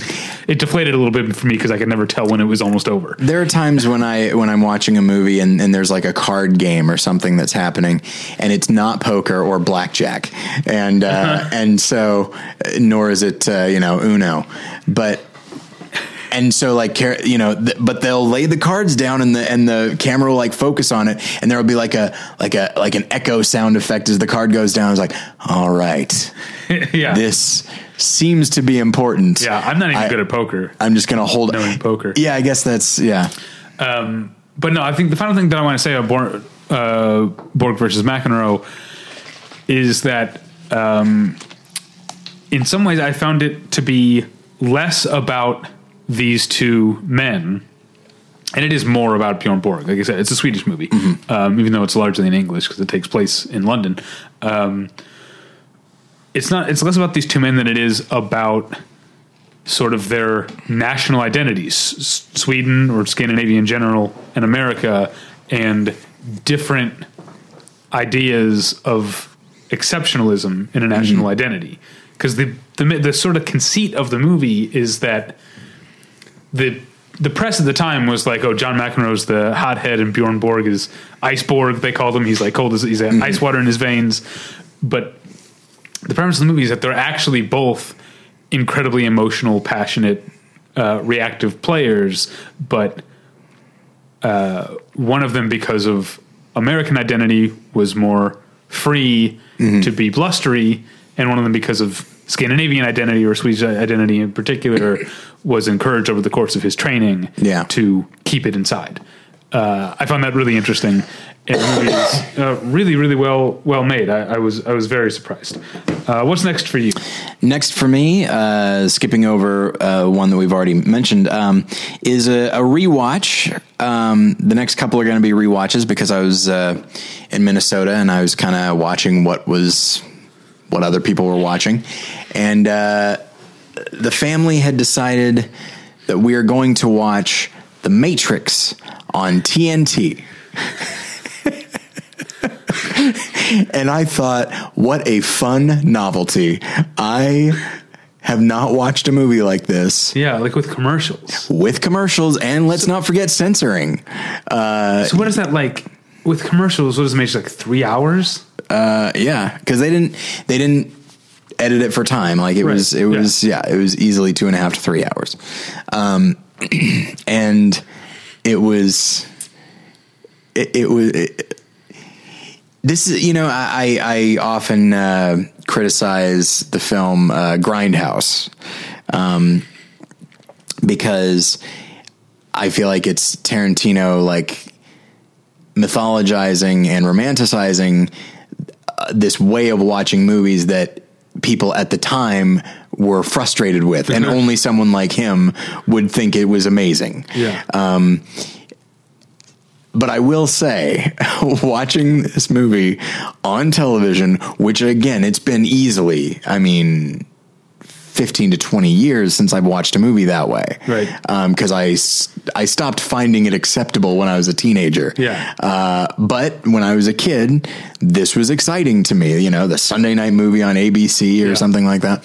And, uh, and watching it, I was like, I remember this. This is very exciting. Uh, and then I thought, like, what are you talking about? You hate watching a movie this way. Just, just like it, it ruins the the momentum. Um, I mean, they're not putting the commercials in willy nilly. They time them out for a certain moment, which is fine. But uh, it was just fascinating. As far as the film itself, uh, you know, I've seen it many times, and uh, I, I adore the structure, and uh, the special effects are great, and I really enjoy uh, Hugo Weaving. Uh, he really is. I mean, Laurence Fishburne is fun. Joe Pantoliano is fun. Keanu Reeves, it's a good type of role for him. Uh, but the real breakout is Hugo Weaving, and he's just just enjoying himself so much. Um, and and yet there's this very he's just playing the disgust, but he's also he realizes like, well, I am just a computer program, and so I need to. How how would a robot show disgust? And it's like clearly he's putting a lot of thought into his performance. Um, as far as the script itself, man, not great. uh, it- you know, stru- uh, like I said, structurally it's great. The concepts are great. Some of the characters are, are really interesting, but that dialogue, it's it, it's similar in many ways to my frust- some of my frustrations with the script to Inception is that they will often stop and explain things, uh, and that's not necessarily a crime and you know this is some pretty high concept stuff. So for them to feeling like they have to do that i totally get it. But at the same time it that really interrupts the momentum. Uh, thankfully the stuff they're explaining is at least interesting. Yeah. um, but yeah it's uh, it's frustrating. And there's these little moments that of just personal disagreement. Like there's a moment where the mouse character says like to deny our impulses, to deny what makes us human. It's like, no. I'm pretty sure that's what separates us from animals. One could say the denial of impulse is the exact thing that makes us human. What, what the hell are you talking about? I recognize that there's a difference between human and machine, and you're trying to say that we have biological impulses. Right. Okay, that's fine. But like, Yeah, but they don't have any animals. I guess there's that. Yeah. There's nothing to separate them from the animals. Yeah. Which is interesting that the character saying that is named Mouse. But anyway, uh, Well, how about that? but yeah, so I thought that was that w- that moment was interesting, and and it's something that I'm sure when I saw that as a teenager, I was like, yeah, that makes sense. And in retrospect, it's like, what are you talking about? We have the impulse to punch each other in the face all the time, Yeah. and we don't do it Yeah. because we're human and not monsters. But anyway, but it's it's still a it's still an amazing film, and you know, uh, a groundbreaking film as far as special effects and and I'd say a cultural touchstone. That's the other thing. Like when I, and not just for special effects, but just came out in, in 99. And I think for Yeah. people our age and maybe if, if people a little bit older or younger, like it was like this amazing film to watch. Yeah. Cause it came out of nowhere. That's the other thing. Like I remember when it was released, like I hadn't really heard anything about it. Oh, they, they did. They only did like teaser trailers. They didn't Yeah. tell you what it was about. It was That's like, true. what is the Matrix? Yeah. Uh, It's a good, it was a good campaign and, and a Yeah. really great payoff. Yeah. All right. Um, and then, do you remember when AJ Soprano got his mom The Matrix on DVD for her birthday? Not even wrapped, just in the plastic bag from the store. I have no memory of that, but Tony's that like real thoughtful. that's hilarious. All right. Um, uh, speaking of mouse, mousy, Rachel McAdams' character in Disobedience is kind of mousy. Okay. Uh, no, I saw uh, Sebastian Lelio's Disobedience, which I, I I don't know. Sebastian Lelio, I really liked Gloria, and also Gloria Bell, which hasn't come out yet, but I saw it at, at Toronto, which is the English language re- remake of Gloria. I like both of those. A Fantastic Woman, I mostly liked, though I had some problems with. I think we talked about it a year ago. Disobedience is kind of in that in that case. It's not necessarily problems. It's just I. Uh, I find the movie to be an interesting character study, but emotionally it falls prey to so much sort of middlebrow prestige stuff where it's like desaturated, like everything Oh, like, okay. oh, this is serious because the sky is always gray. You know what I mean? That sort of thing. Yeah, yeah. Um, and it does. I mean, it takes place in London, so maybe this guy is always great. Um, but uh, Rachel Weisz plays a character who not lives in New York, but grew up in an Orthodox Jewish Orthodox community in London. Was exiled slash chose to leave after um, having an, a same sex uh, relationship with another woman in that community. That woman stayed behind and ended up growing up in the community and, and getting married. Uh, she's played Ra- Rachel McAdams. Rachel Weisz's father dies, so she comes back to the community for the first time in like 15 years or something like that, uh, or more, um, and finds that Rachel McAdams is now married to um, a boy, a man, but a boy she was friends with, played by Alessandro Nivola. Um, and what do you know? They kind of start things up again. but um, I, yeah, I, I- I wish the movie weren't so cold feeling because I think there's actually some really interesting stuff going on character wise in terms of I think people sort of like me the, the type of people who tend to move to big cities, move to the coast, people who left a place that they felt was too narrow for them to fit in. Sure. You know what I mean? The further you get away from that, and the longer you spend away from that, the more you tend to reduce the place you came from to all the stuff you didn't like about it. Mm-hmm. And so Rachel Weisz comes back and she is a bit. I mean, on the one hand, you're on her side because the rules of this place are so draconian and unfair. But on the other side, she's kind of superior. She's acting kind of superior Yeah. and um, some of the some of the members of this community deserve that because they're stuck up. Some of them, most of them, are just people. And Rachel McAdams kind of embodies that in that Rachel Weisz sees her as this like tragic figure, like, oh, you were like me, and you, I left and you didn't. You had to stay. And Rachel McAdams is like, is torn because on one hand she is she is never. It wasn't just a phase or whatever for her. Like she's Right. never um, stopped being attracted to women, but also her place in the community and her faith in the, her Jewish Orthodox faith faith is not something that she's putting on as a cover up. It, is- Right. it is real to her. Yeah. and so uh, I found the movie most interesting. In terms of Rachel Weisz's character, relearning that the place she came from is made up of real people, Yeah. as opposed to the things that she's reduced them to in her mind because because they hurt her, which they legitimately did. Mm-hmm. And I think that's I think we see that a lot you know, I, I I think people there are a lot of in this part of in Los Angeles, probably in New York too. There are a lot of um, like maybe self-hating Midwesterners, Sure. you know. And I probably when I first got out of St. Louis was probably like so glad to put that place in my rear view, you know. Um, Yeah. but I've you know I've. Uh, I, I, I think I've become more more well rounded, but I think there are certain people who like were legitimately felt like they couldn't be themselves at home and have a gripe, but the more time they spend and the further they get away, the the more they become in in a, in a sense narrow about Oh, yeah. the place that they came from. It's uh, I thought that, I thought that was really interesting. I wish the movie had a little more life to it. Speaking of life, holy shit Okay. couldn't be more different. The next movie I watched, which is Coralie, uh, what is how do you say her name?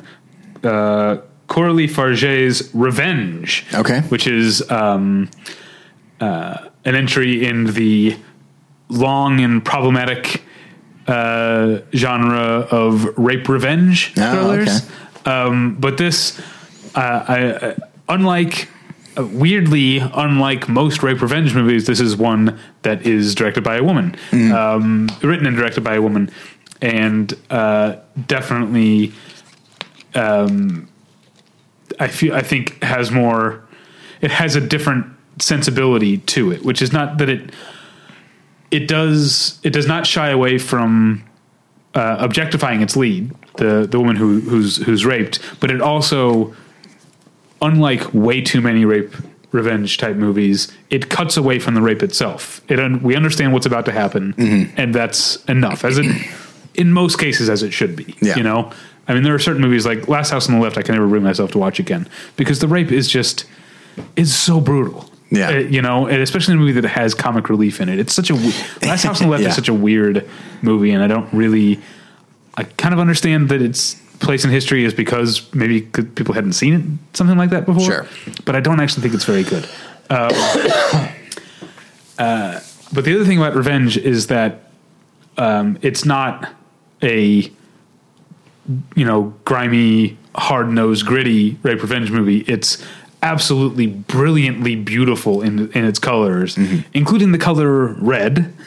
Because I don't know if you know, this movie takes place in an alternate universe where people apparently have unlimited amounts of blood in their bodies. the people, and there are, given this genre, there are actually relatively few deaths, but they are insane. Yeah. and so so bloody. There's a part where after she's gotten away, they, you know, she's raped and then they try to kill her to cover it up. She's gotten away and they're trying to follow through the desert her blood trail, and it's like. There's no way that this person could still be moving after having lost that much blood Yeah. um, and then and then it, only the only thing that tops that is the finale, uh, in which two characters who are both bleeding profusely are chasing each other around a house to the point where the entire house. The floor is covered in like an inch of blood, and they're slipping around trying to get away from each other. Um, it's uh, it's so insane. It's so insanely gory, uh, but it's also kind of psychedelic and really gets the revenge part. Like you're really on this woman's side. Like it's a survival movie, and then you're like, "Fuck yeah, stab that Yeah. guy in the eye, like get him." You know, um, there's a part. Uh, the, just the it's some of the inventiveness of how uh, how bloody this movie is. There's a part where she's being chased by a guy, and so to trip him up, she smashes her flashlight. So he's barefoot, so he'll have to run over blo- broken glass. So he runs over broken glass, gets a huge shard of glass in the bottom of his foot, which he then has to pull out. Uh, not the only like shot in the movie of someone removing an impalement from their body. Okay. So then he finally gets up again. He gets to the car. He's trying to start the car barefoot, gash open. It won't start. Every time he tries to push down on the accelerator, a huge spurt of blood comes out of the bottom of his foot.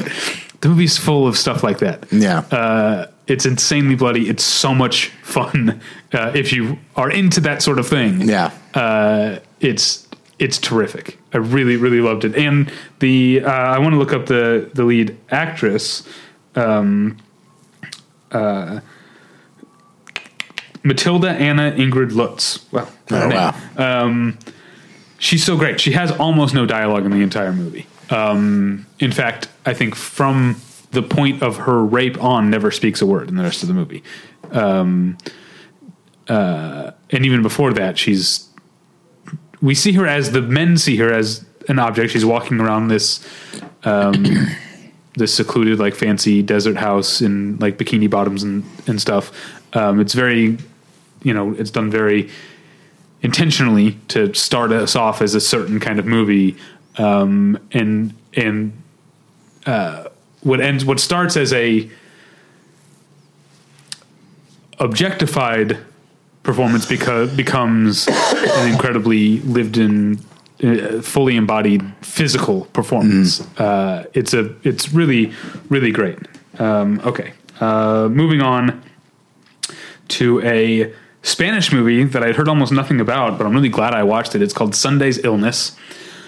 Um, and it's about uh, there's an older older very wealthy aristocratic type woman uh, who throws a dinner party and she finds out that one of the caterers she's hired um, is her the daughter that she gave away from a previous marriage that she's essentially ignored because she's moved she married rich and now has moved up in the world and she's like ex- um, most of the people in her high society world don't even know about this previous marriage or daughter. She hasn't seen her in like 30 years or something.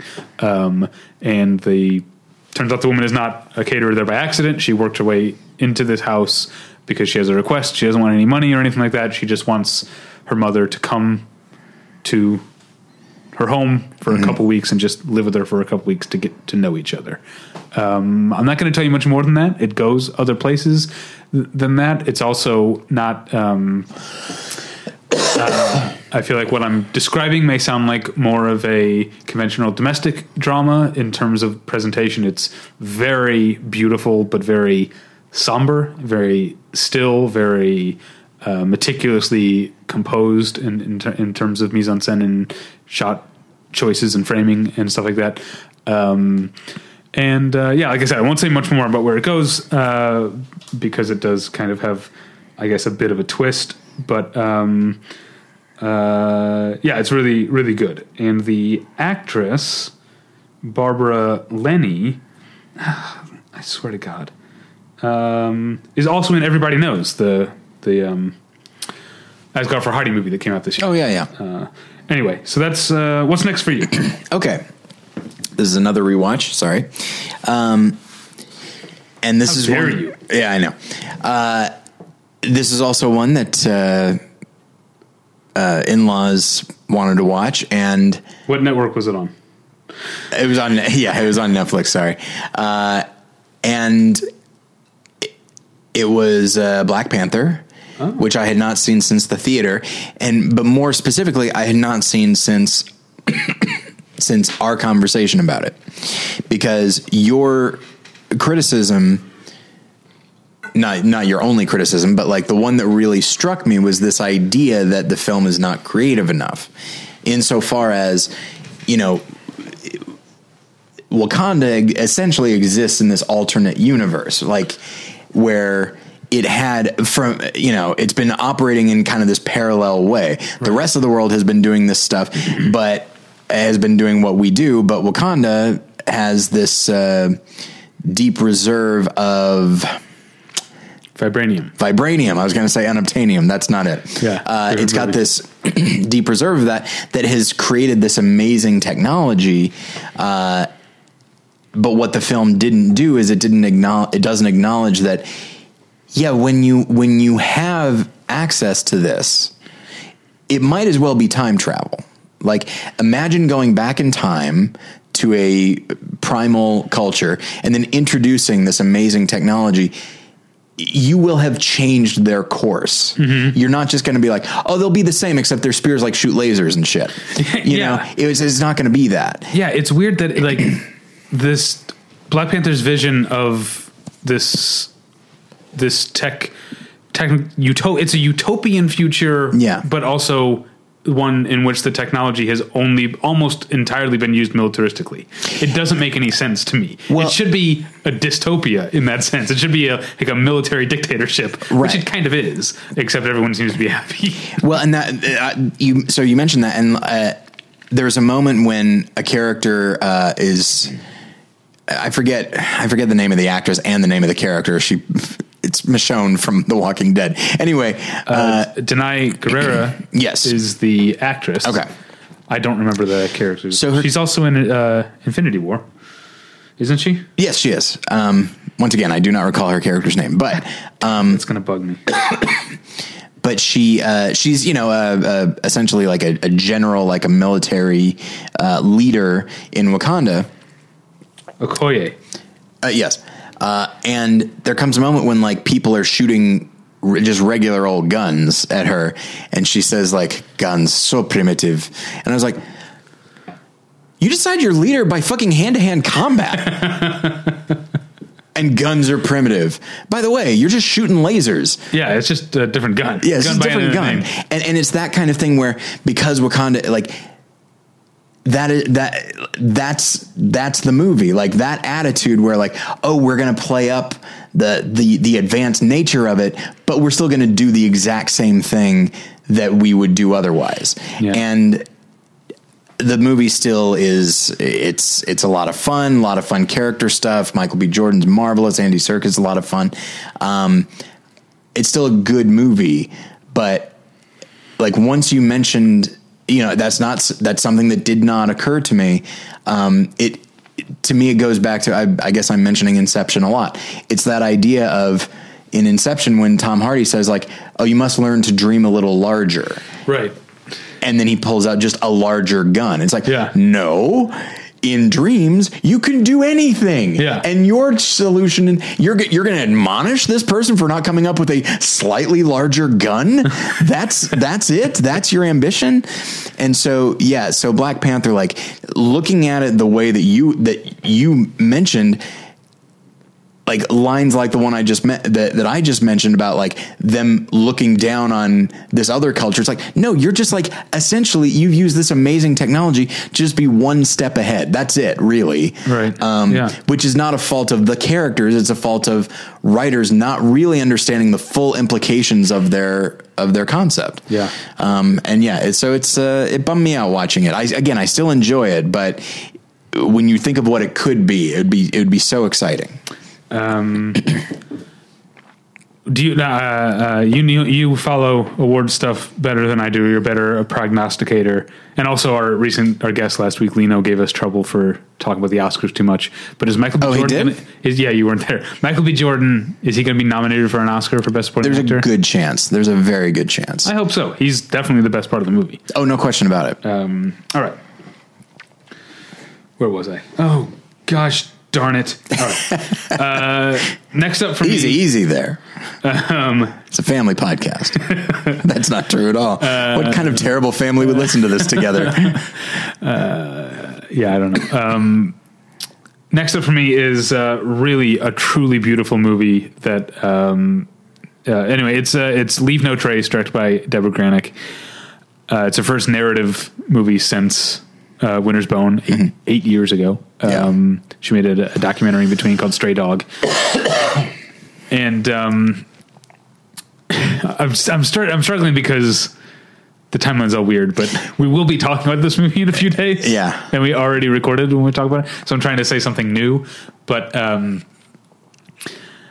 uh, I I think she has Debra Granik has such a such a gentle touch that she's able to get away with um, some things that are would otherwise be seen as on the nose, but are actually uh, in, incredibly moving. Um, there's the the the story is that uh, Ben Foster plays uh, um, a war a veteran um, who uh, lives with his teenage daughter in the woods. They survive in the woods off off the radar, and then they're sort of discovered and taken in and sort of forced into into civilization. Um, and um, the uh, the the the daughter is more willing to adapt to civilization than than Ben Foster is. And there's a like there's a beautiful part where they meet near a, a mobile home where they're staying. They meet a woman who keeps bees, and there's just these beautiful shots that actually drove my wife crazy because she like I felt all crawly, but of just the girl holding out her hands and bees like crawling all over her hands. And um, there's something so, on the one hand, so obvious about like, oh, this is bees are a community, and this is a this is a girl and her father who have never, or at least a girl especially, has never really experienced Yeah. that and is clearly longing for it in a way that she can't even vocalize.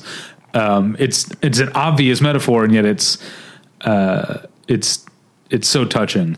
It also has um, I know yeah we're both fans of Winter's Bone. I think there's something that uh, I think a true humanist filmmaker can do, which is to show just regular people being regular people and make it funny without making fun of them. Yes. Just by seeing, there's a part where she, she meets this boy who's uh, this like teenage boy who, first off, uh, his ho- his hobby is that he raises um, rabbits and then displays them at 4-H shows, and also. He's building himself a tiny house. You've seen those like tiny houses, Uh, yeah. So is a part where he's it's just a framework and he's giving her a tour. It's this tiny little thing of where the tiny where the tiny house is going to be, and he goes he goes uh, right here. I'm going to put a window above the kitchen sink. I can look out while I'm doing dishes. Pretty nice. uh, it's full of moments like that. It's it's so the movie is so warm and understanding and loving and and funny. Uh, it really is a it's a masterpiece. It's even better than Winter's Bone. Uh, Wow. and I would say it's not even really close. And I like Winter's Bone. Um, and then, oh, speaking of masterpieces, we're getting two in a row. Here's one that you've seen. Okay. Uh, the directorial debut of comedian Bo Burnham, eighth grade, floored me. I was about to mention, as you were talking about the kid giving the tour, I was about to mention the macaroni and cheese scene.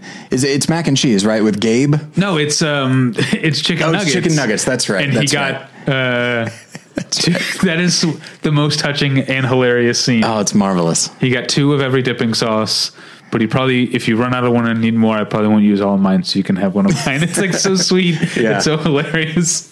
Uh, and they bond over Rick and Morty. Yeah. I, I don't know how everything fell so perfectly into place for eighth grade. It's it's unbelievable. In in its the screenplay is perfect. The naturalism of the actors, not only Elsie Fisher but also Josh Hamilton as Oh, yeah. the dad. The kid who plays Gabe is great. The girl who plays Olivia, the high school girl, is also Mm-hmm. terrific. Who's the name of the like the the dreamboat guy that she's like super into? Aiden. Yeah. That actor is perfect. Where it's this idea that like you realize that that I mean not that not that I would have been attracted to that kid, but I would have been like, oh, I wish I could be cool like him.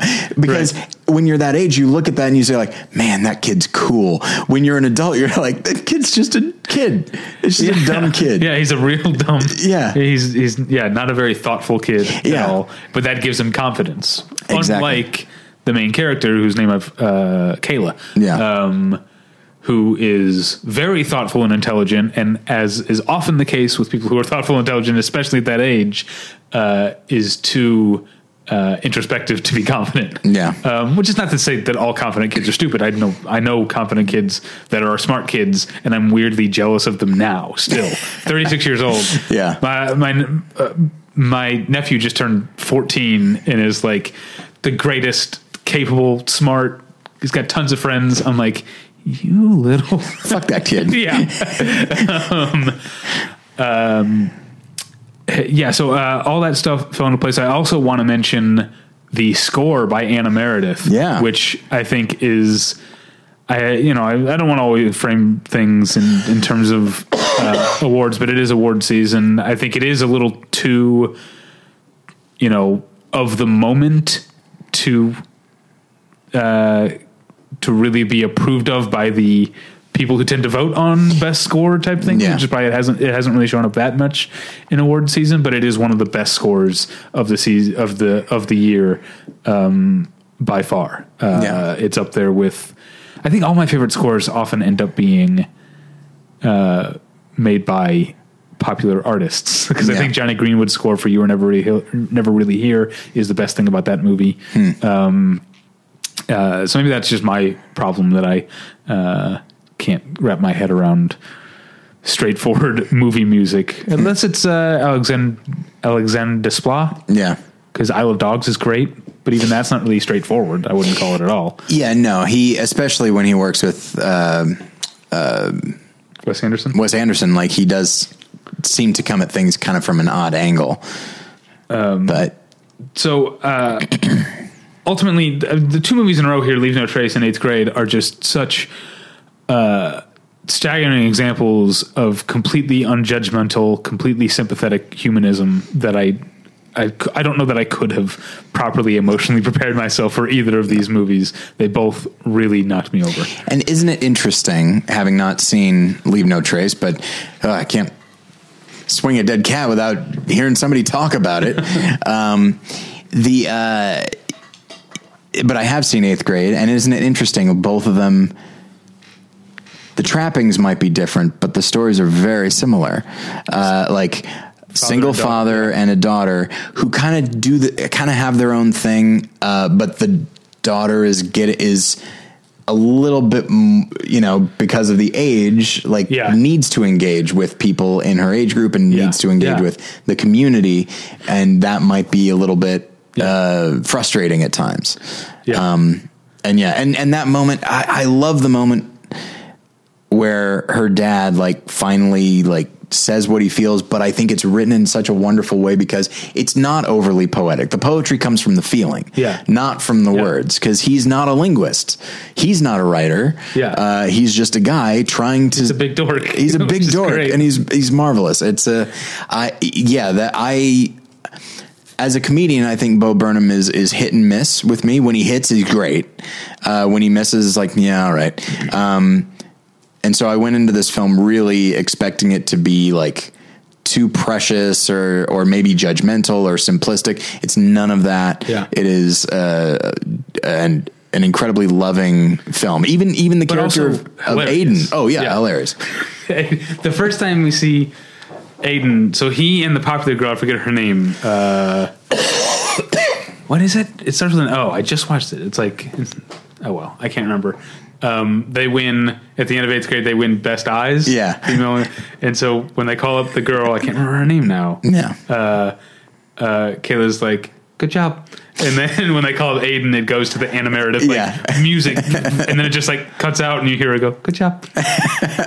and also the uh, the other scene that's really funny is her in the car with her dad being like, "Don't look like that. Don't look all weird and sad and quiet." He's like, "I'm sorry. I no, it's okay. You're being quiet, and that's good. Just don't be weird and sad. It feels like you're gonna drive us off the road."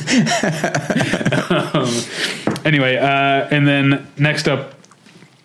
Uh, huge change of pace. A movie that flew very much under the ra- radar this year, directed by Ricky D'Ambrose. It's called Notes on an Appearance, and it is uh, only about an hour long movie, and it is about a, uh, I guess, a college age kid from the New York suburbs, Chappaqua, uh, to be uh, precise, who moves into the city um, to move in with someone and help work on a uh, help as a researcher on an, uh, biography of a uh, political philosopher, fictional one they made up for for the movie. Um, and then this kid disappears, and so that suddenly it becomes not about him, but about the f- friends he sort of friends he only very because he only very recently got to New York. So you've got the kid, the main uh, actor whose name I forgot, but he was. Um, did you ever see Little Sister a few years ago? No. Okay, he's the uh, the older brother, the big brother, right. little sister. That's the sequel. yeah. Um, uh, and but so what I'm describing sounds kind of like a thriller, but the movie's actually, um, I think, kind of a gentle and very knowledgeable satire of young New York City intellectuals All right.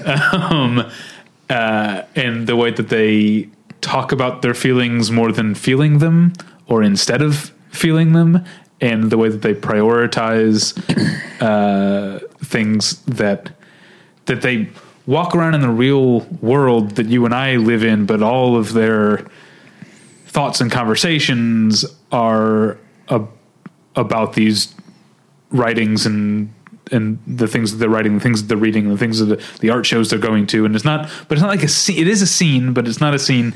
It's a it's it's it's a deconstruction of a certain brand of young intellectualism um, that is also made clearly for that audience in some ways because stylistically it is very unconventional. It's all just square frame, single shots. Sometimes those shots include people in dialogue. Sometimes they're just shots of text from the book or the placards at the art show that say what the art the artist is and what media media they used.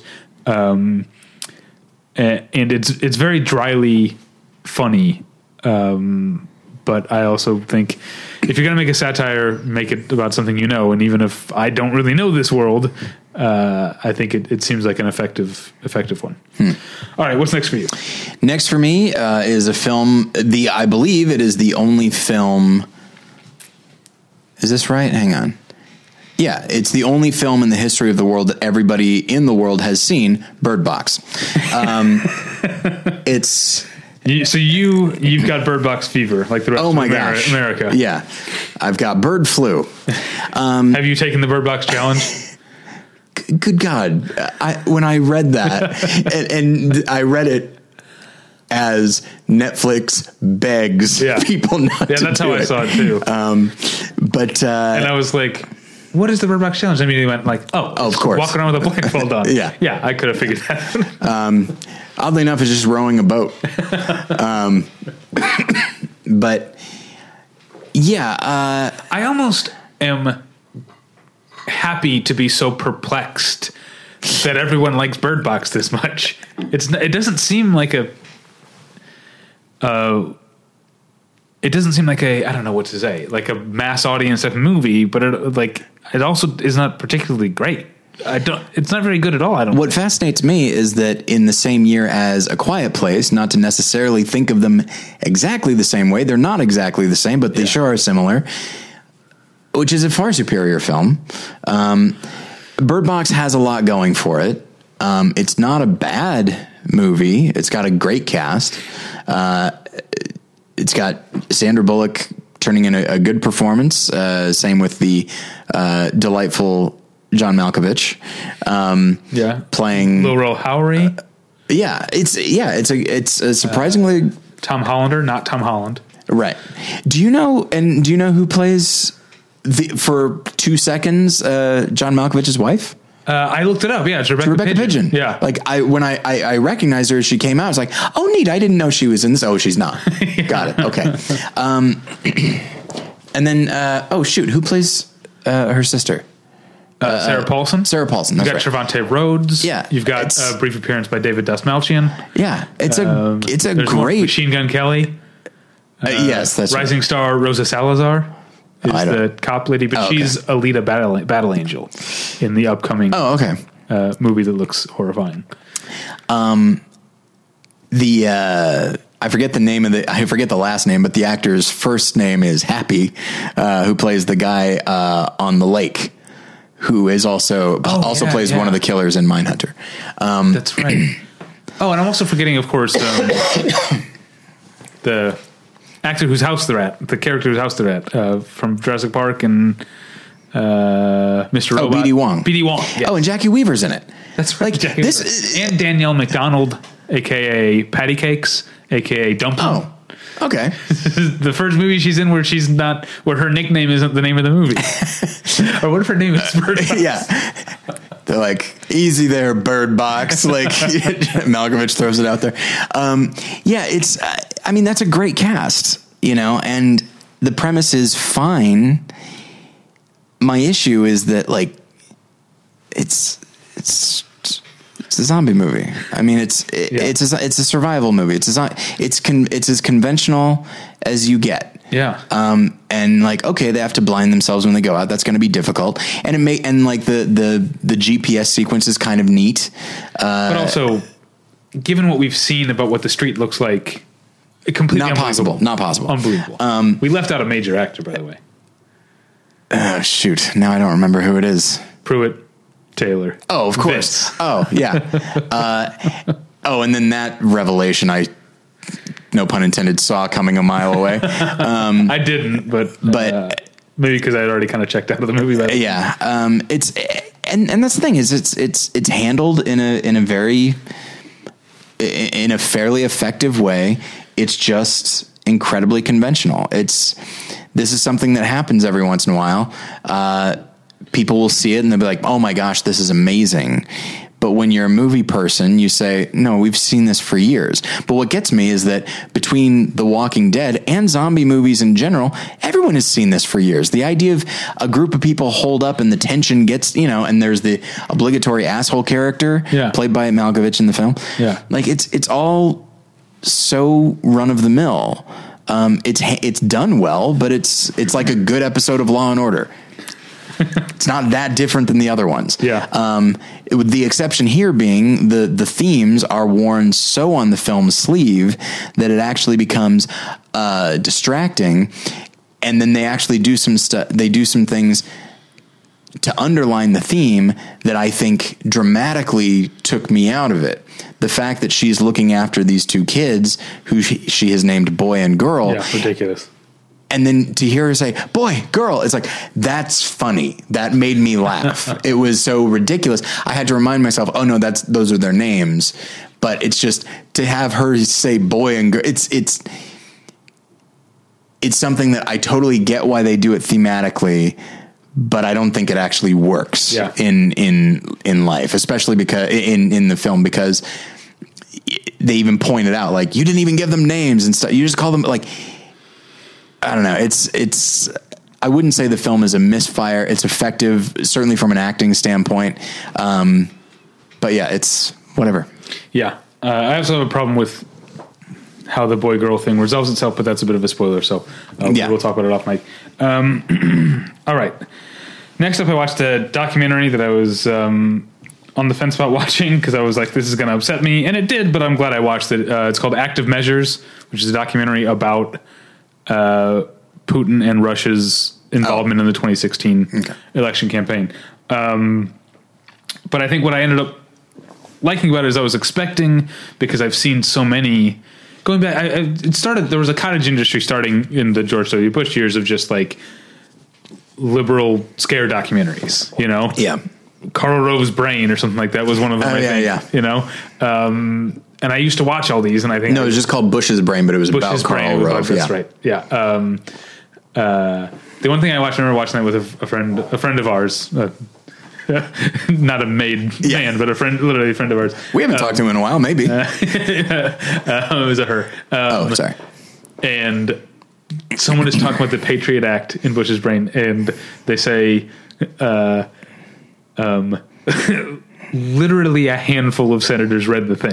I'm just picturing like well, just a little senator. Oh, our, our government just became so much more adorable. yeah. Um, anyway, but uh, but what I liked about Active Measures and what also, I mean, it's a it is a scare documentary, but it is not partisan. It is very specifically not partisan. It is very specifically interviews people. Ex- I guess it leaves out the Republicans who have become who have become Trump yes men. Yeah. there are a lot of Republicans and a lot of Democrats, and basically the point is like this is terrifying no matter what, and you know this could happen to extremists. You know, they could have turned toward extremists on either side of the argument, uh, which some people will say they there's a reason. I don't know. That's not the point. The point is that the point is that Putin and Russia didn't back Trump because they're also like Republicans are right wing. That's where they Right. found the weakness. Yeah. They don't care all they want to do is destabilize. They don't. Yeah. Uh, and I, I so the, the movie is a ton of information, um, but it. Uh, I, I think it, it's one of the few political documentaries that I don't think would be like uh, people could probably benefit from seeing this. I okay, so I'm I'm going to ask this, and this is not me trying to like. Say, I, this is not whataboutism. I don't like the idea of that, but I was going to ask. You know, they found a weakness, and I do think, and maybe this is just my opinion. I think Obama never took Russia particularly seriously as a threat to such an extent that during a debate uh, between him and Romney, the the the moderator asked Romney like, "Who's the greatest socio? What's the greatest socio-political threat on the planet?" And he said Russia. And then Obama said, "He goes, uh, the 1980s called, and they want their foreign policy back." Like he was making fun of Romney for even considering Russia to be an issue. Uh, and That's then and then there's that the the hot mic thing where he was ta- where Obama was talking with the Russian ambassador, and he said like tell Vladimir that after the election I'll have a lot more flexibility in regards Oh, to like I Poland and that kind of about thing. And so I do think that I think that Putin being a fucking like hardliner and just he's going to do what he's going to do. Uh, I feel like he has been looking for weakness. I think he found just a general lax attitude towards Russia in the Obama administration, and then saw like a full on opportunity with Trump. And so I wasn't sure Yeah, no, like how, how deep do they go into? They don't it? go back very far. Okay. They- That's too yeah, bad. In, in terms of that, it, it really is located on the campaign in the election. Yeah. like that's that's what it's about. Which it's already so much information. Like Yeah. maybe maybe that just needs to be another documentary. I, I would Um, like to see more about Putin in general. My, I've, as you know, I've been fascinated with Russia in general uh, as a country v- from the Soviet times and such. But uh, you know, and just the some attitudes, like George W. Bush said, like, "Oh, I looked in Putin's eyes and I trust him," and then McCain said, "I looked in his eyes and I saw pure KGB." Like, and it was just Putin as a world figure is fascinating because he's still around. Like he was kind of out of the limelight for a while. Of course, I'm sure he was still around. Right, yeah. But uh, like he is, there really aren't that many world leaders that are this much a part of the conversation. Yeah. And I would like to know more about him uh, because he's insanely popular in Russia. Like he has a huge approval rating because he's seen as like this strong leader that can destabilize strong countries, you know? Yeah, Um, But anyway, sorry, I've been talking too long. Yeah, uh, that's Active Measures. It's on Hulu if you want to watch it. Okay. Um, and then I watched another documentary uh, called "Reversing Roe" about the about Sure. Roe versus Wade. Um, it's um, definitely in terms of what I was saying about active measures, in terms of viewpoint. This is definitely a pro-choice movie, but it's not. It's not one-sided. It is. It is not unfair to the pro-life uh, movement um, uh, or point of view. It just clearly has a choice. But it Right. does. I think. I, th- I think the movie does a good job of um, being neutral and presenting the pro-life point of view, um, and it doesn't. I don't think cheat.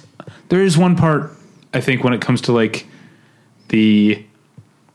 Uh, it, it doesn't seem to because it's showing presidents who have been in like Ronald Reagan to some extent, George H. W. Bush to a lot of extent, and Trump to a lot of extent had been vocally pro-choice earlier, and then became pro-life and sort of suggests uh, this is just opportunism because Sure. that's how you get the Republican nomination.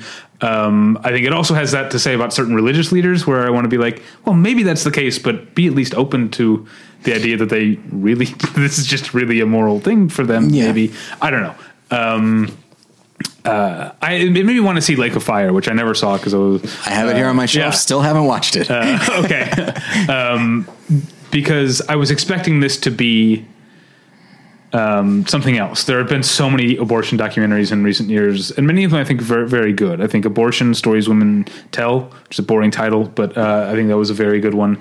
Uh, this one attempts to be a history of Roe versus Wade, essentially, uh, the history of how that case came about, and then the history of cases that have challenged it, and how abortion law, like how we think of like Roe versus Wade, is still preserved, but it has been chipped away at Yeah. over the years, especially in 1992, um, uh, which which they when they came to the what they call the undue burden clause, which allowed states to put restrictions like not to ban abortion, but to put restrictions on it that make it harder and harder, and that's how you have um, so many states where there are only one abortion clinic uh, uh, right now.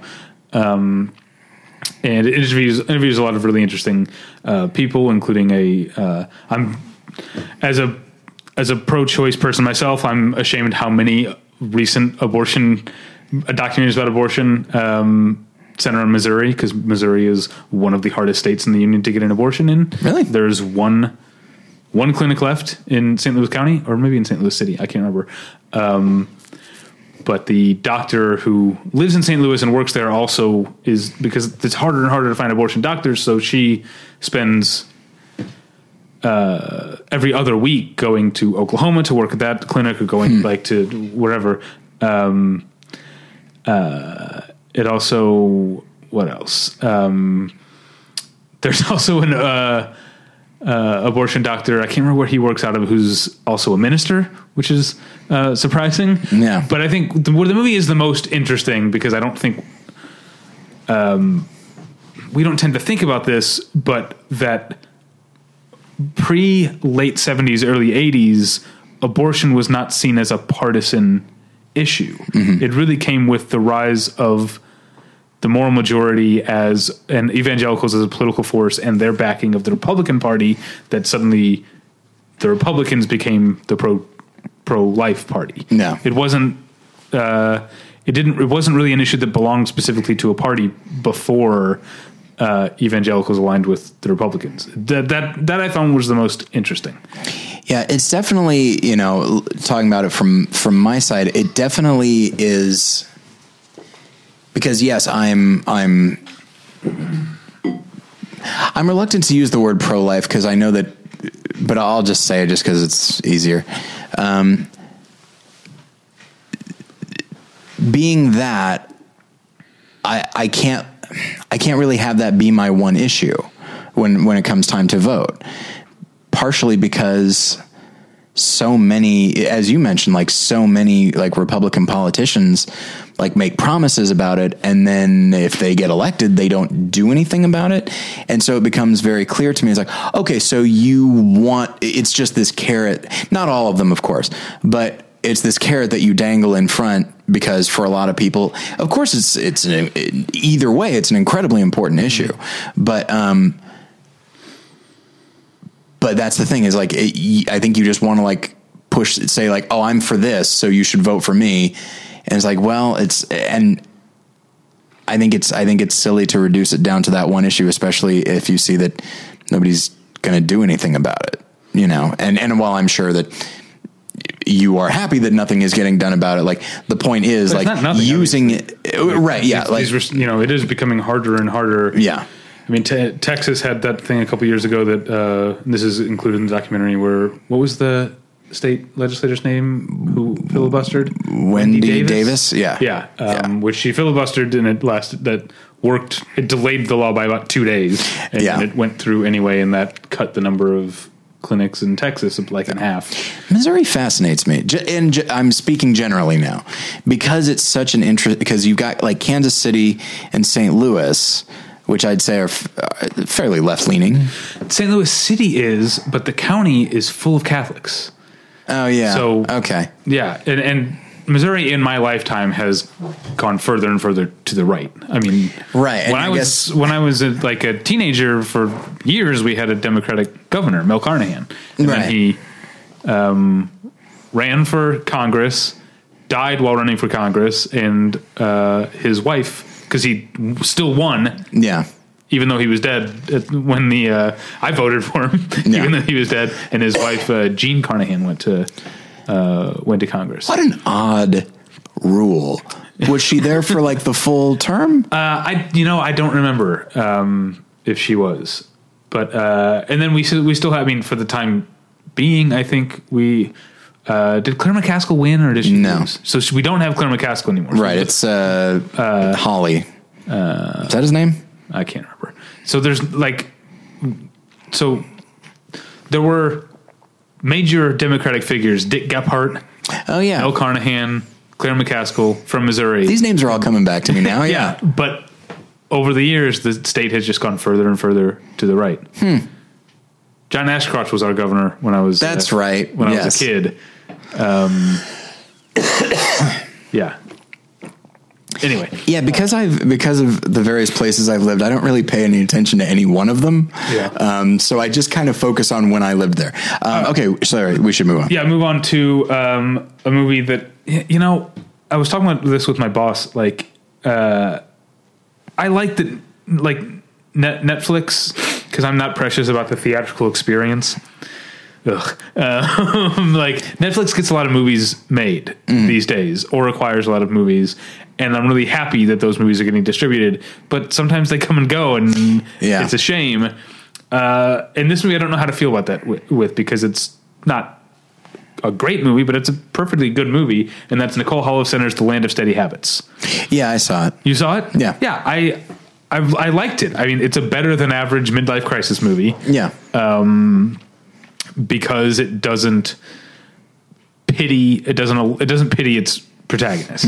Um, it eventually is on his it sympathizes with him. Yeah. and it cheers him on when he makes positive steps, but he also makes a lot of negative steps. Yeah. and the movie doesn't cut him any slack.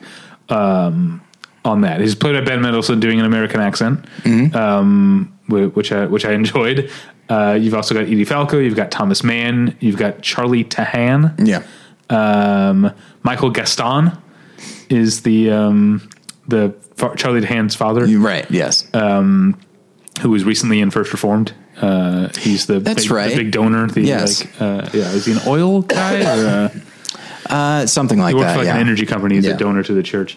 Um, uh, yeah, I really, I really come have come to like him as a character actor. Um, he's also a big anti-Trump guy. I don't know. Oh, is he? you should look at his Twitter avatar, which is he somehow found himself in a place to have a photo op with Trump and managed to surreptitiously give him the finger while the, when the photo was taken. So the What an odd turn of events. yeah, so the Michael Gaston's Twitter avatar is him giving Donald Trump the finger right next to him without Donald Trump seeing it. Well, obviously, I'm going to pull that up right now. It's very funny. I've forgotten his name. What is it? Uh, Michael, Gaston. Gaston. Okay, yeah. Uh, and then you've also got Connie Britton. Uh, can't believe I left her off off the list. Um, uh, so I think I'm going to talk about the movie positively. Again, it's not as great as some of his uh, or some of uh, Nicole Holofcener's uh, other other stuff, but um, oh, Elizabeth Marvel is uh, who I'm forgetting, and Bill Camp and Josh Pius. Yeah. Pice. Um, uh, I think where the movie succeeds again, it is about a. You know, it seems like a movie that's almost made to be mocked at this point in time because it's a Yeah. rich. He's literally he's a finance guy who retired Yeah. early. A rich white male's midlife crisis that I can I can just hear the chorus of people on Twitter going, "Who gives a who gives a fuck? Why should you watch this?" But what And- I, uh, based on that, I like the idea of it because given the cultural moment, there probably are a lot of guys like him who he himself is like, well, I was so tired of that. I wanted to go and like do something good, but he has no idea what that, what that, what that, that means and get out of the mindset that he was in. Yeah. Uh, and fails to realize that in trying to be a freer and be a better person, he winds up hurting people that he loves. Yeah. And so like, I'm sure there are a lot of people, a, a lot of like middle aged white guys who have lived a life of, of privilege and they look at the world and like, you know what? And they feel a little bit, to use the Christian term, a little bit convicted personally. And they're like, okay, what can I do? But they actually wind up maybe doing more harm to the people in their lives emotionally Yeah. than, than otherwise. Uh, so I, I, while certainly I don't think people would necessarily people might question the the necessity of the film to be made right now, but it's like no no no I think it's it's kind of perfect. Yeah, no, I- I, think that's a that's a great uh, argument in favor of it. Uh, I, do, I I can see myself watching this movie again some, uh, at some point because it's uh, again it's, it feels like a middling effort from Nicole Holofcener, but it still has more going on than I think the the a, a brief plot summary Yeah. uh, gets across. Especially since it is it, it's more of an ensemble than you think. Given, that I mean, he he- he's the lead character, Yeah. But uh, especially the kids, Thomas Mann and Charlie Tahan have Yeah. full plot lines of of their own, uh, and so does Edie Falco uh, to some extent. Um, uh, I forgot what I was going. to... Oh yeah, and it's also like a lot of Nicole Holofcener's movies. It's very funny. Yeah. Um, the part when because Gabriel Mann is uh, he's like 26, 27. Thomas Mann. Uh, Thomas Mann. Yeah. Who's Gabriel Mann? I don't know. That's, someone. Someone, right? Yeah. Uh, I'm gonna, I'm gonna look that up. Uh, Thomas Mann is a 26 year old, like hasn't done anything with his with his life. Is now uh, delivering Booze. delivering booze, and he uh, oh Gabriel Mann. He was in He's in the Bourne Identity and the Bourne Supremacy, but he was also in Josie and the Pussycats. Oh, okay. Um, anyway, so Thomas Mann, uh, anyway, he ends up delivering booze to the house of one of his like high school classmates who is now super rich and is super successful. And, um, Thomas Mann like can't help be rude to him. And then as he's Yeah. leaving, his friend's like, well, I'd give you a tip, but you're a colossal dick. Yeah, yeah. and it's I do like the character of Tom, of Thomas Mann quite a bit uh, because he is an asshole and he's really aimless, and you kind of on one hand you kind of feel like he's sort of a like a victim of the of his parents and his dad especially and like the way he was raised, but you also just like the film seems to sympathize with not unlike the the father seems to sympathize with him but also hold him accountable for like a kind of an entitled attitude Yeah. and and this feeling of of well i'm you know my life's not great i'm kind of a victim and so i'm justified in just kind of screwing around and sort of wasting my life Yeah. um, and there's that very amusing image of him with that giant wine bottle Giant champagne giant bottle. yeah. champagne bottle That's right. uh, all right, what's next for you? Next for me is uh, uh, the film that I watched on the way back from Minnesota. Um, let me look up the uh, info about it. It is Ben Falcone's Falcone's uh, Life of the Party. Uh, as you know, I am a big fan of Melissa McCarthy. Um, I think she is a national treasure as far as uh, comedically and and increasingly dramatically. Um, she just has a way of making things fun. She can just inhabit these characters. Not to imply she gets lost, but she just commits fully. Like I was watching some SNL sketches with her. She does not look at the cue cards. Like she's got it down. She and she does not break. She will often play ridiculous characters uh, and just plays it with total uh, conviction and commitment, and I really appreciate it. That said, Life of the Party is just a waste. It is just, it's a film. It's this woman whose husband, whose asshole husband, plays by played by Matt Walsh, is divorcing her, uh, and so she decide her big thing was like she never finished college. Uh, because she got pregnant, and so now she's going to go back to college, and she's going to go, and so she winds up hanging out with like her daughter and her daughter's friends, and it- it's there are sort it's very episodic. There are little set pieces. Very few of them are actually funny.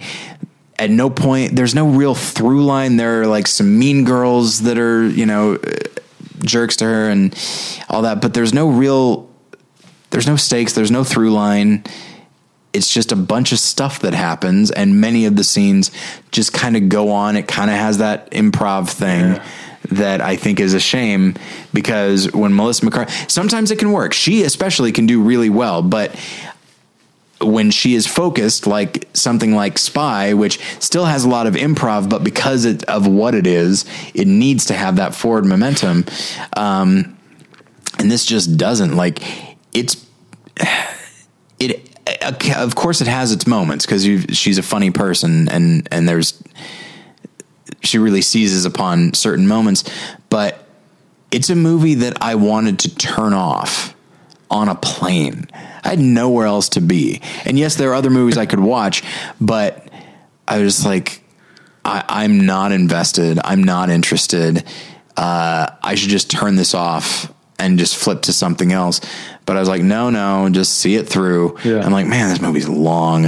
And I don't think it's particularly long, but it's it certainly felt long. And so it was just, uh, it bummed me out because she is somebody that I think I'm always going to enjoy. Uh, but the film directed by her husband, uh, Who directed her in Tammy, which I didn't see, which I heard not great things about. and The Boss, which was okay. I did like the boss, and there are moments in there that are that are pretty solid. Um, but yeah, it just uh, just did not work for me at all.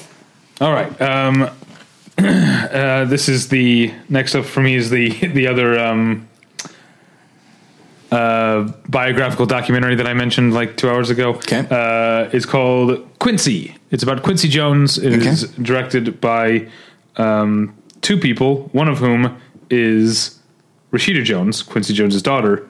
The other one is named Alan Hicks.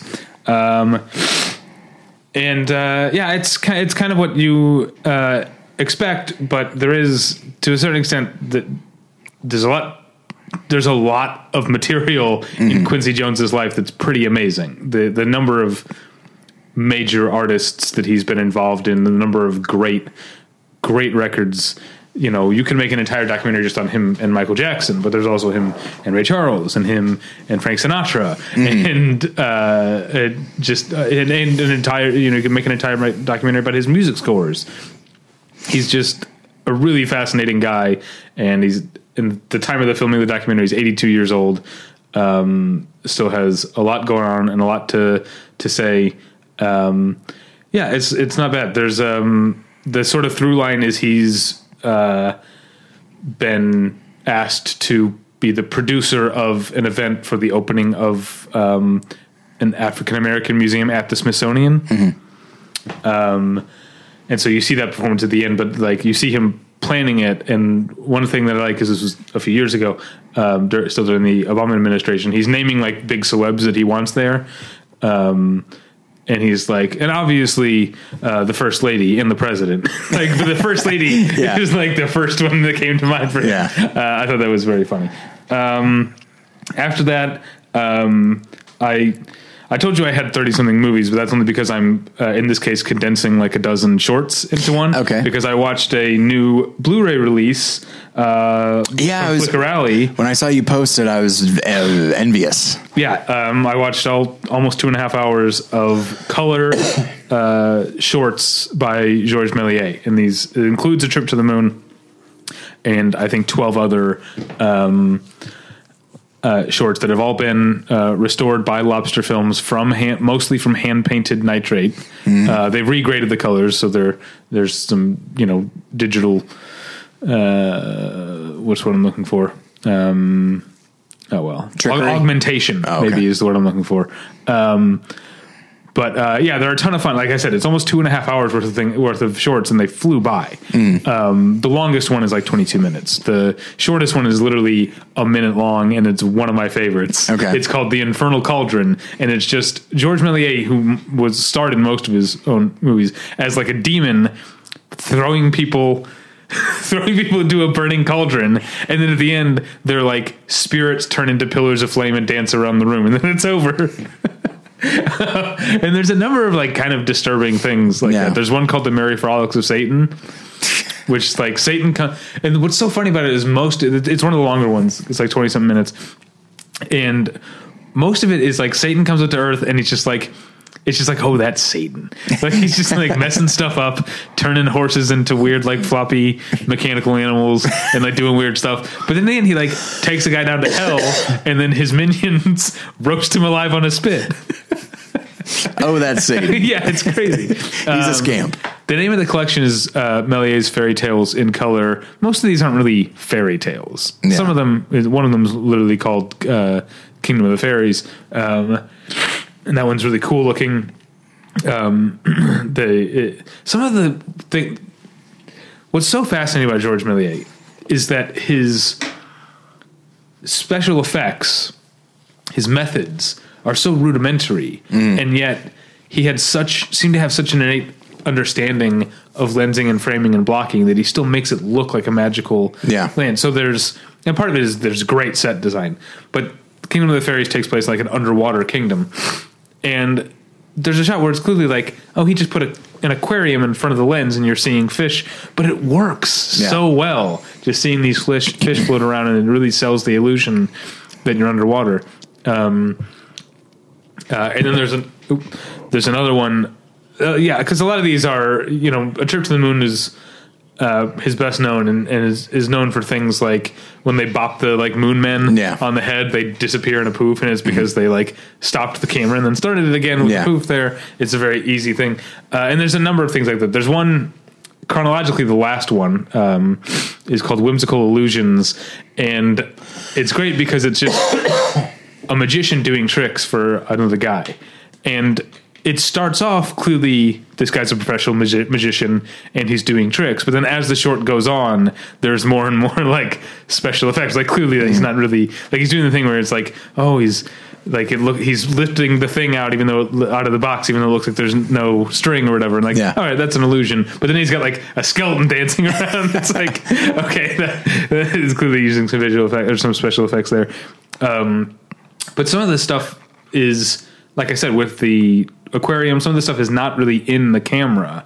It's present there and there's there's one the um robinson crusoe again not a fairy tale but there's one of robinson crusoe in the beginning when he's unloading his supplies out of the shipwreck it looks like a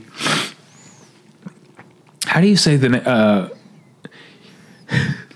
i'm thinking of the sopranos again Okay. there's a French style of painting is like Trompe Louis that like it's Oh, meant yeah. to it's meant to look it's like two dimensional but it's meant to look like it's Right. real or whatever. I'm thinking of the Sopranos because little Carmine when he built his new house on the New Jersey shore, he had a, a fake window that looks like looks out of the Italian countryside, and he told his like he tells his like henchman like uh, that's a trompe l'oeil. Fool the eye. Um, uh, little Carmine is rivals Livia Soprano for most hilarious lines on The Sopranos. um, anyway, but there's a so Trump Louis, however you say it, uh, painting of the boat, and you're like, oh, it looks almost looks like there's a real boat. But then you realize there are more levels to it, so he actually can go inside Yeah. what looks like a two dimensional painting. It's really fascinating stuff. Yeah. uh, I've talked too much about these, but the the Blu-ray's out now. It's called Méliès Fairy Tales in Color, uh, and then before throwing back to you, I will talk about Wildlife, the directorial debut of Paul Dano.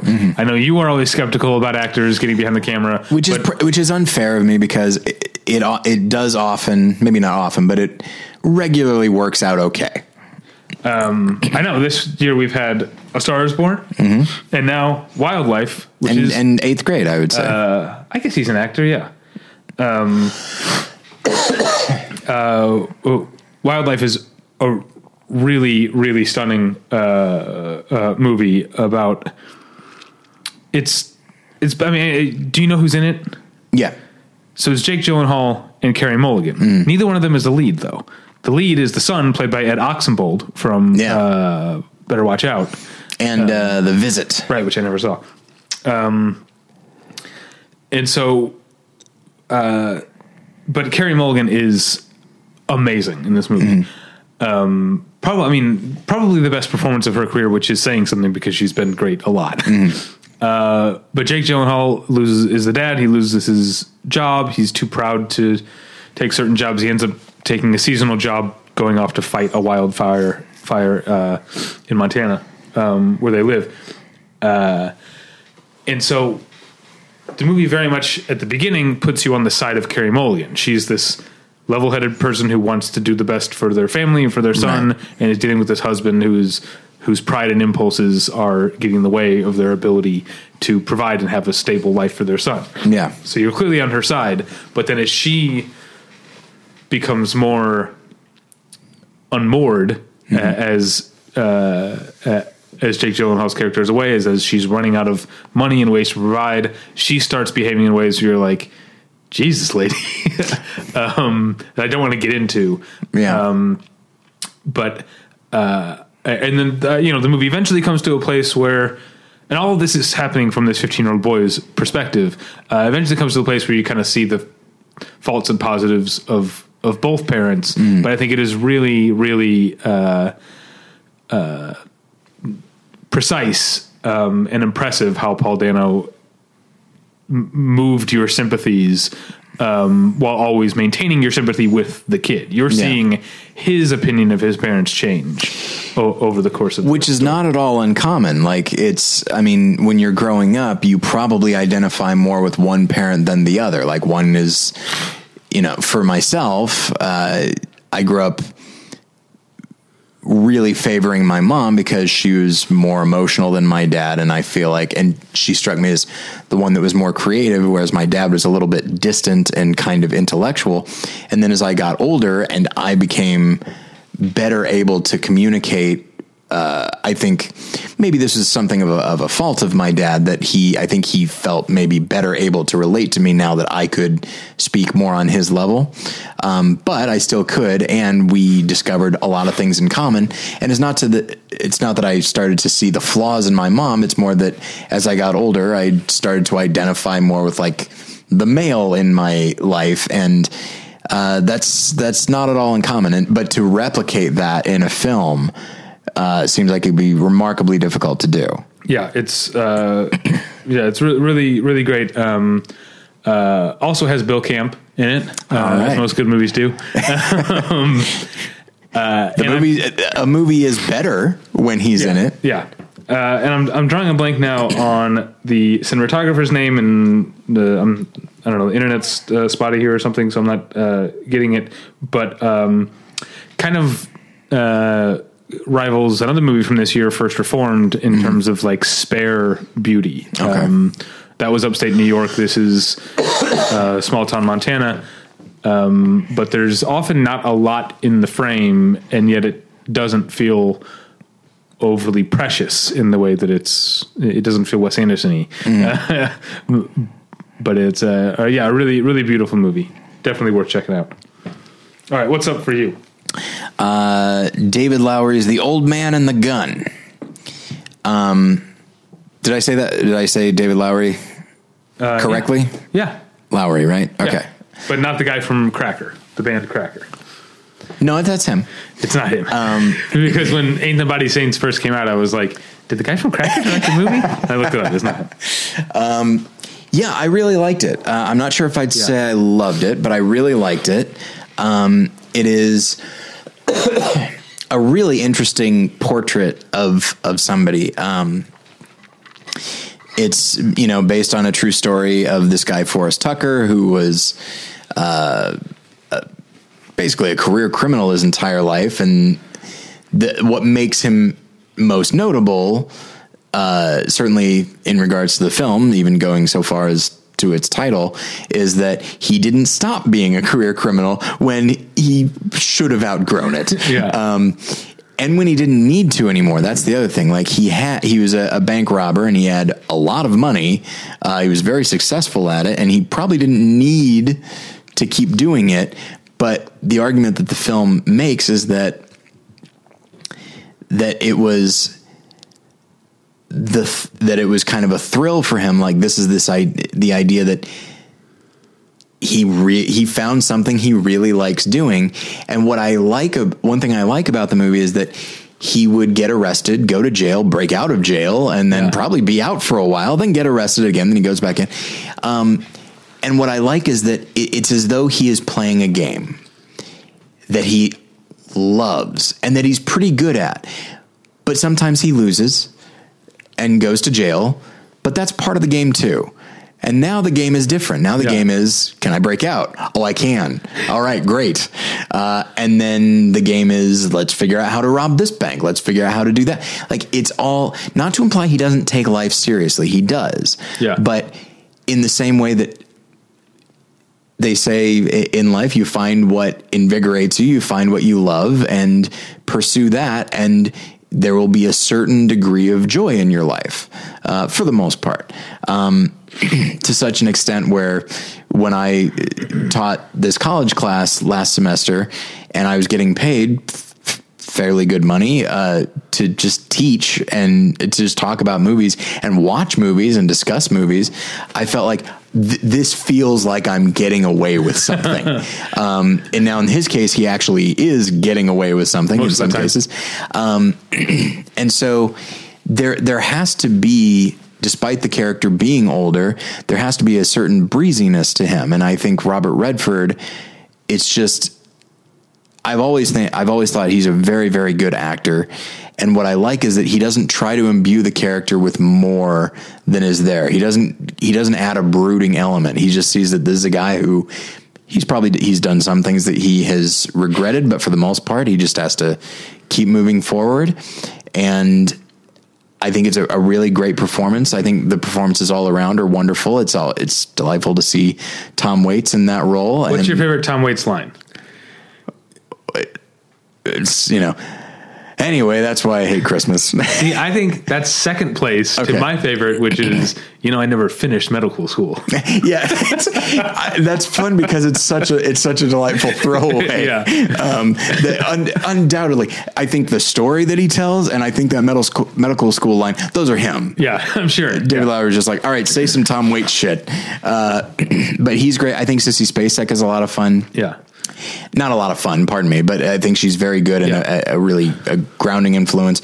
But still, she doesn't feel like a device. She feels like a full fledged character Yeah. to me, Oh, as she scene with of- the as she often does. The scene with the bracelet at the mall. Oh, I love it. So great. Um, and I think Casey Affleck does a, a, good job as well. Yeah. And and it's it's just it's I, the film in many ways is light as a feather, but I still really enjoyed it. We talked a bit about Welcome to Marwen being about Robert Zemeckis. To what extent is The Old Man and the Gun about Robert Redford? Probably quite a bit. Yeah, I mean, I think it's not just the idea of a guy who just can't stop doing what he loves doing, like Yeah. Redford, um, and then you know, quote, you know, maybe retires in the end, just like Robert Redford is maybe retiring. Yeah.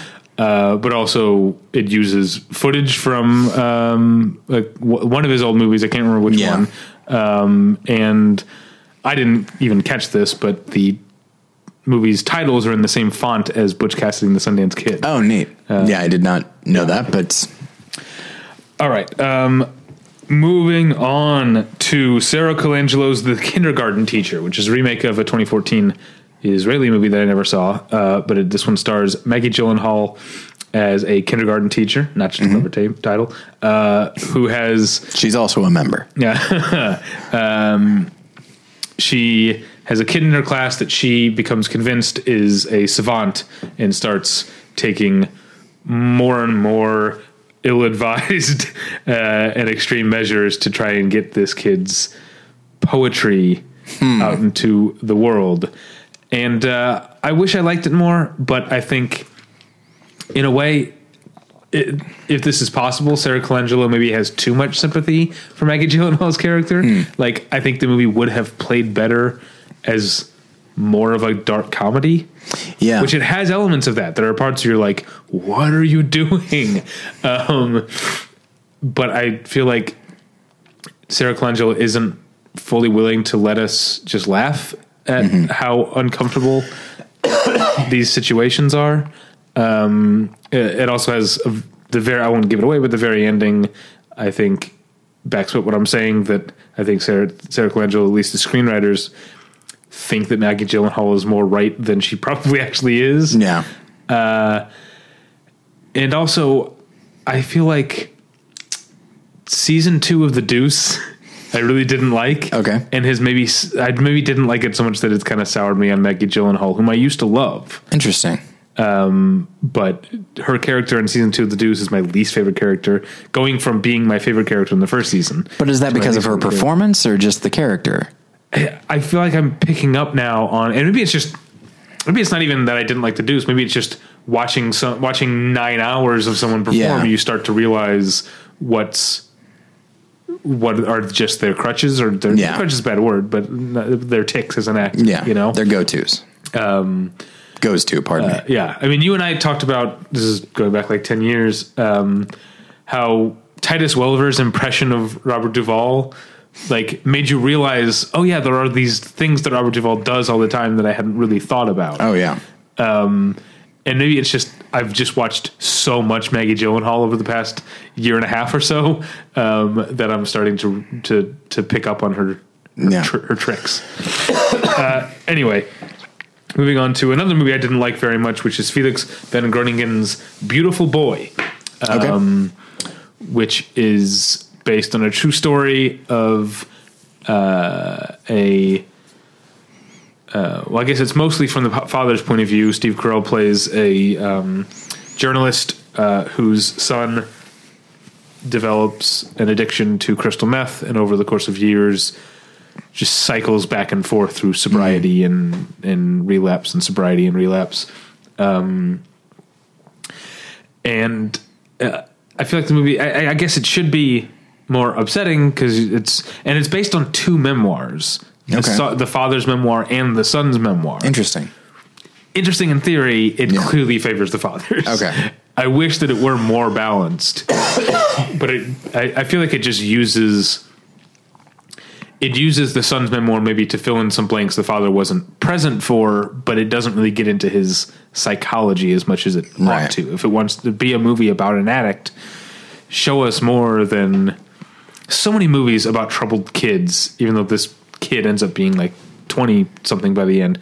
Um, this, I mean, not, not that, okay, eighth grade, not that Kayla is necessarily troubled, but so many movies about parents and kids just naturally adopt the parents' point of view. Yeah. And it always drives me nuts. Um, Eighth grade does not. uh, eighth grade very much does not. Yeah. Uh, and um, with uh, speaking of Timothy Chalamet, who's in Beautiful Boy, Miss Stevens is a movie that does not. Um, a- in this movie, I think it just can't help but be from the father's point of view, which is especially.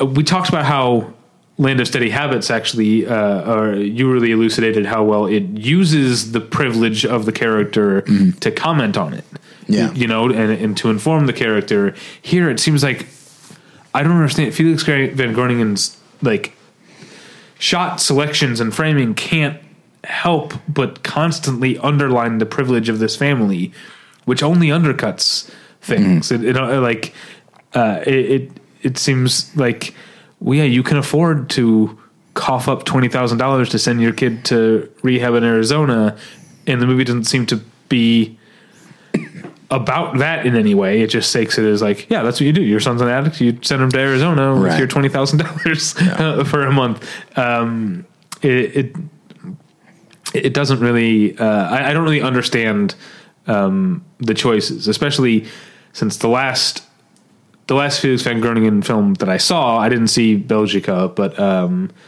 the Broken Circle Breakdown is, uh, I think, much more aware of its characters' uh, economic status. Well, and uh, you know, I it, that kind of thing. Again, having not seen the film, sorry. Um, I don't think it's necessarily a you know it's necessarily a bad thing to show like unfortunate stuff happening to f- fortunate people. Um, Sure, I'm not saying you, you shouldn't know, feel bad about the kid, but I'm saying it's sort of like we've talked about it in This Is 40 when it's when they're like, oh, Right. we have financial problems, let's go away Right. for a weekend to wine country to talk about them. See, like it's, it's that- that, kind of cluelessness. But but is there uh, there a moment in in Beautiful Boy where they are stressing over money? No, no, you're right. But Okay. I just, uh, I, I just felt like maybe Felix van Groeningen was just so taken by this sort of Bay Area real estate Mm-hmm. of the of their nice like house on a hill that it's like, could you, like. Could you stop making everything seem so safe? It's not supposed to be, but it feels so safe. Okay, that see that. makes that makes more sense to me because uh, bringing up uh, to bring up Robert Redford's directorial efforts, you know, uh, ordinary people. I know a lot of people said like said, well, they're not, you know, they're not ordinary. Look how much money they have, and like, and I actually have seen reviews say it's like, well, it's hard to feel bad for this family. It's like, oh, is it? Because I'm pretty sure they all kind of hate each other. They just lost one kid. Another kid tried to kill himself. Like, and that's not a film that actually feels particularly safe because Yeah, with think- within that their v- rather large house, it's still extremely lonely. Yeah, I think the movie's much more aware of what I'm talking about. Uh, Yeah. I, although I think as I get older, ordinary people maybe has more problems in other areas when it comes to like therapy. I think um, those scenes feel a little stagey. Oh, undoubtedly, yes. I don't know very, the the very that, well executed, but yes, it, it Yeah. definitely feels. the way that going to therapy changed the way I view therapy in movies. Even The Sopranos, the greatest TV show of all time, which I'm quickly Yeah. rewatching because I've referenced it like three times on this episode. Yeah, Even that, I keep being like, "Oh, Doctor Melfi, that's not Yeah. how this is supposed to go." yeah. It's it's that old. Uh, I've quoted it before, but that uh, that Todd Glass thing where he was talking about how much he's bothered by like angry comedians. He's like, I know you didn't actually react this way. It's like I know that you're you're like this because we're watching.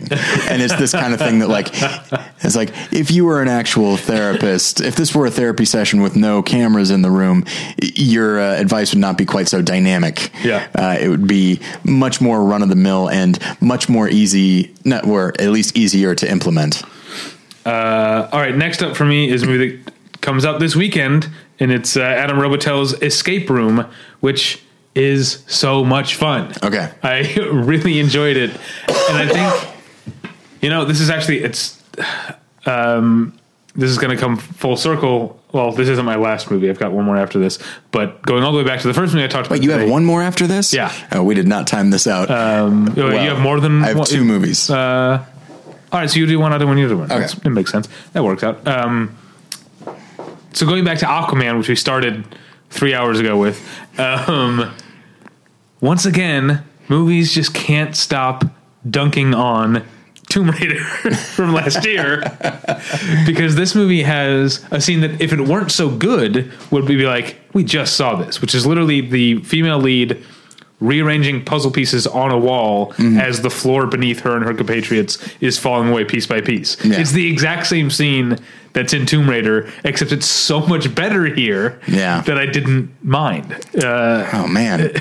Um, you you mentioned the film uh, earlier, and uh, or later. yeah, or later. Pardon me.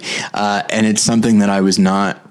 When I first saw like a trailer for, it, I was like, "Yeah, who gives?" You know, it's it's a oh a horror movie in January. That's going to be great.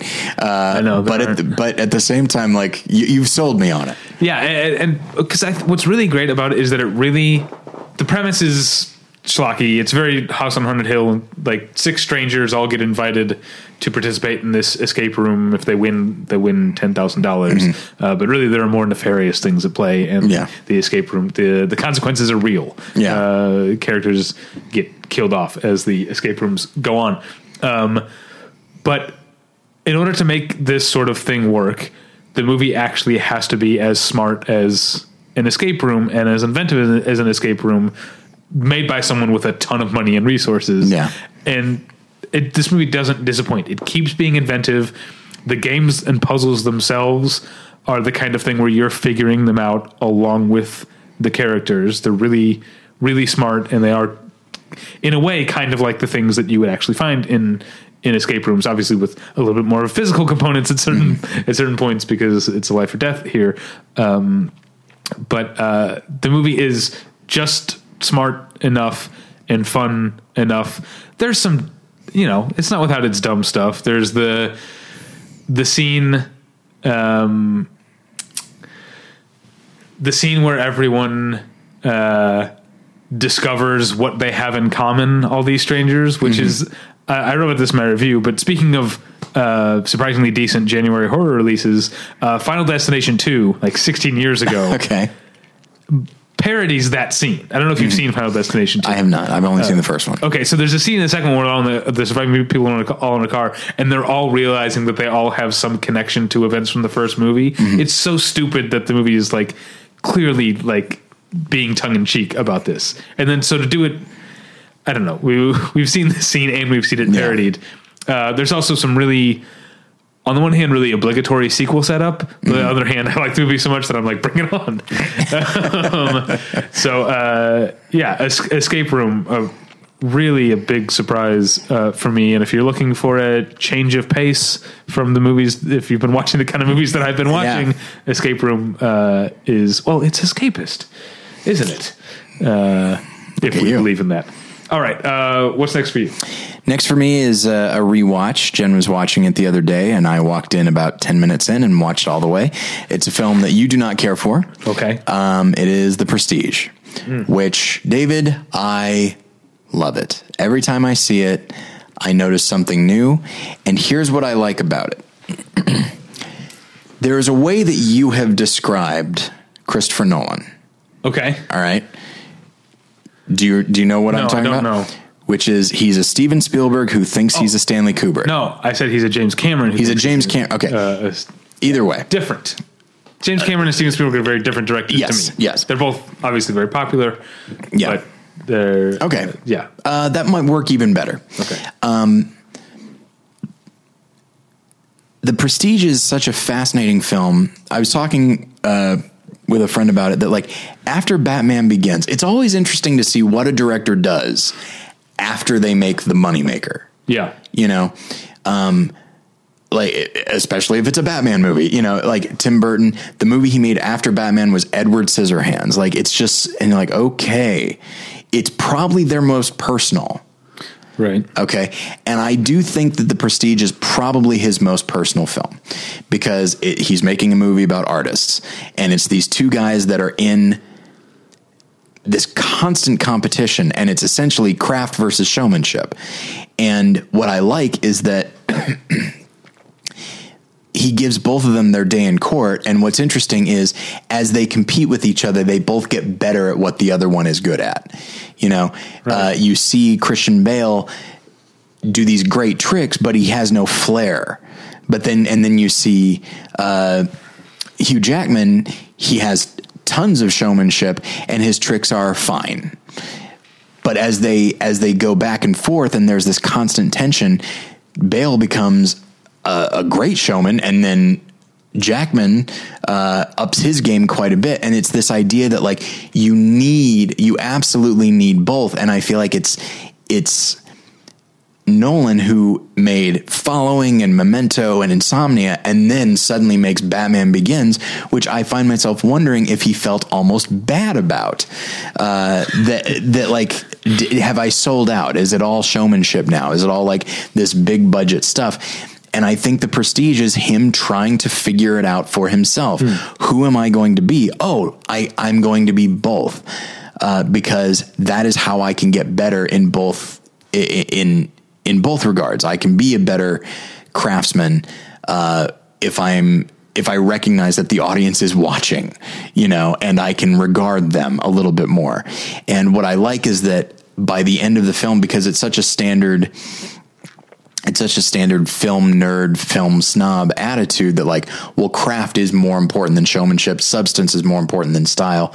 And as time goes on, you realize like, no, you need, you absolutely need both. And so what I like about the end of the film is that it's not that Hugh Jackman's character is the villain, but he seems, Christian Bale's character seems like the purer of the two.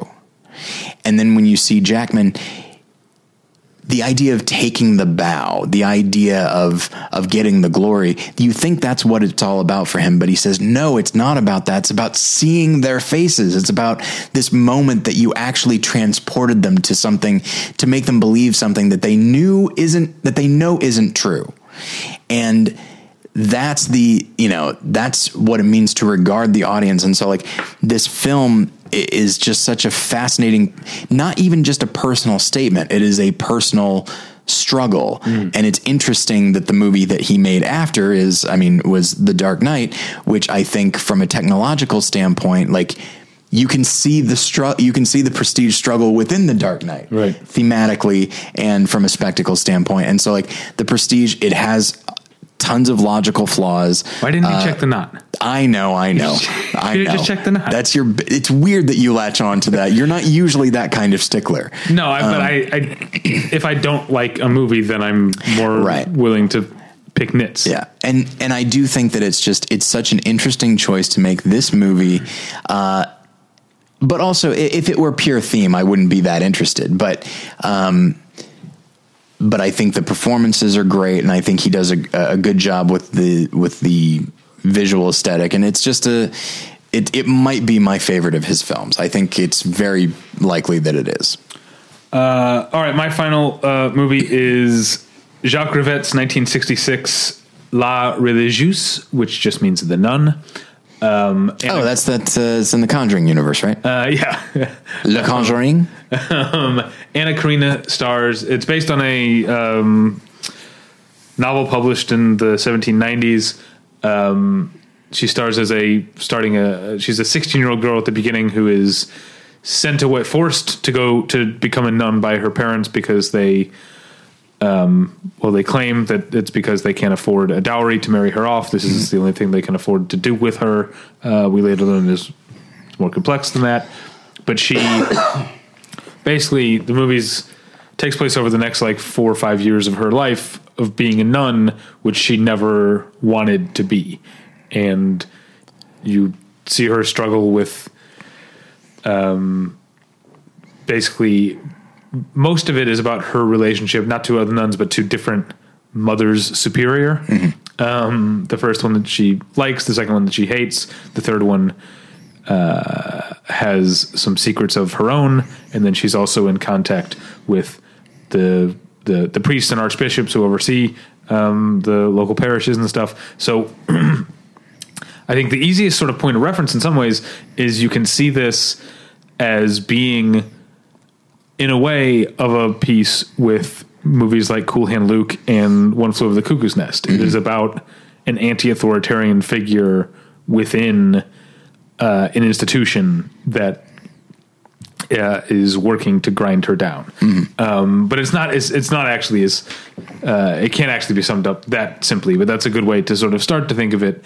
Um, but it actually, uh, I think, goes deeper into suggesting that her self doubt and her honesty about her self doubt about whether or not she should be a nun actually makes her a better nun in a way than the nuns who are so sure of their calling and so confident in their piety that they become sanctimonious. Yeah. Um, and you see that with person after person that she interacts with, um, uh, and eventually people who clearly are not devout are just this is where they've found their little corner of the world that they can run Yeah. how they see it. Um, and she's spends the entire movie butting up against authority figures that are either outwardly uh, antagonistic to her, or that are dishonest with her, or that repeatedly let her down. Um, so yeah, it's like a two-hour and twenty-minute movie that is a real bummer in many ways, but is also truly beautiful. It's a great performance by Anna Karina, really great.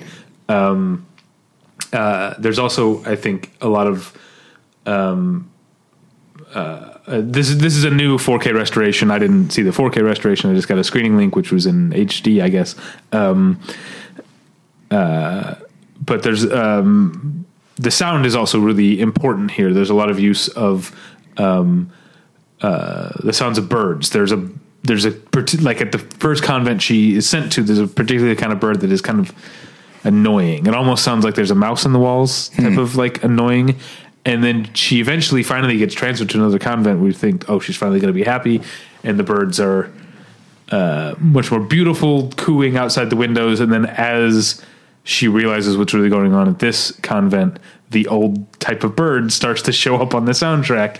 uh, uh, again, it's um, uh, it's very clever. Jacques Rivette is always uh, was always could always be very um, uh, instinctive and te- and was able to think of cinema as in a in a whole like that. Not you know, um, it, it feels both uh, perfectly conceived while and also it feels uh, almost dashed off in a lot of ways. Not dashed off, but almost like it came naturally to him.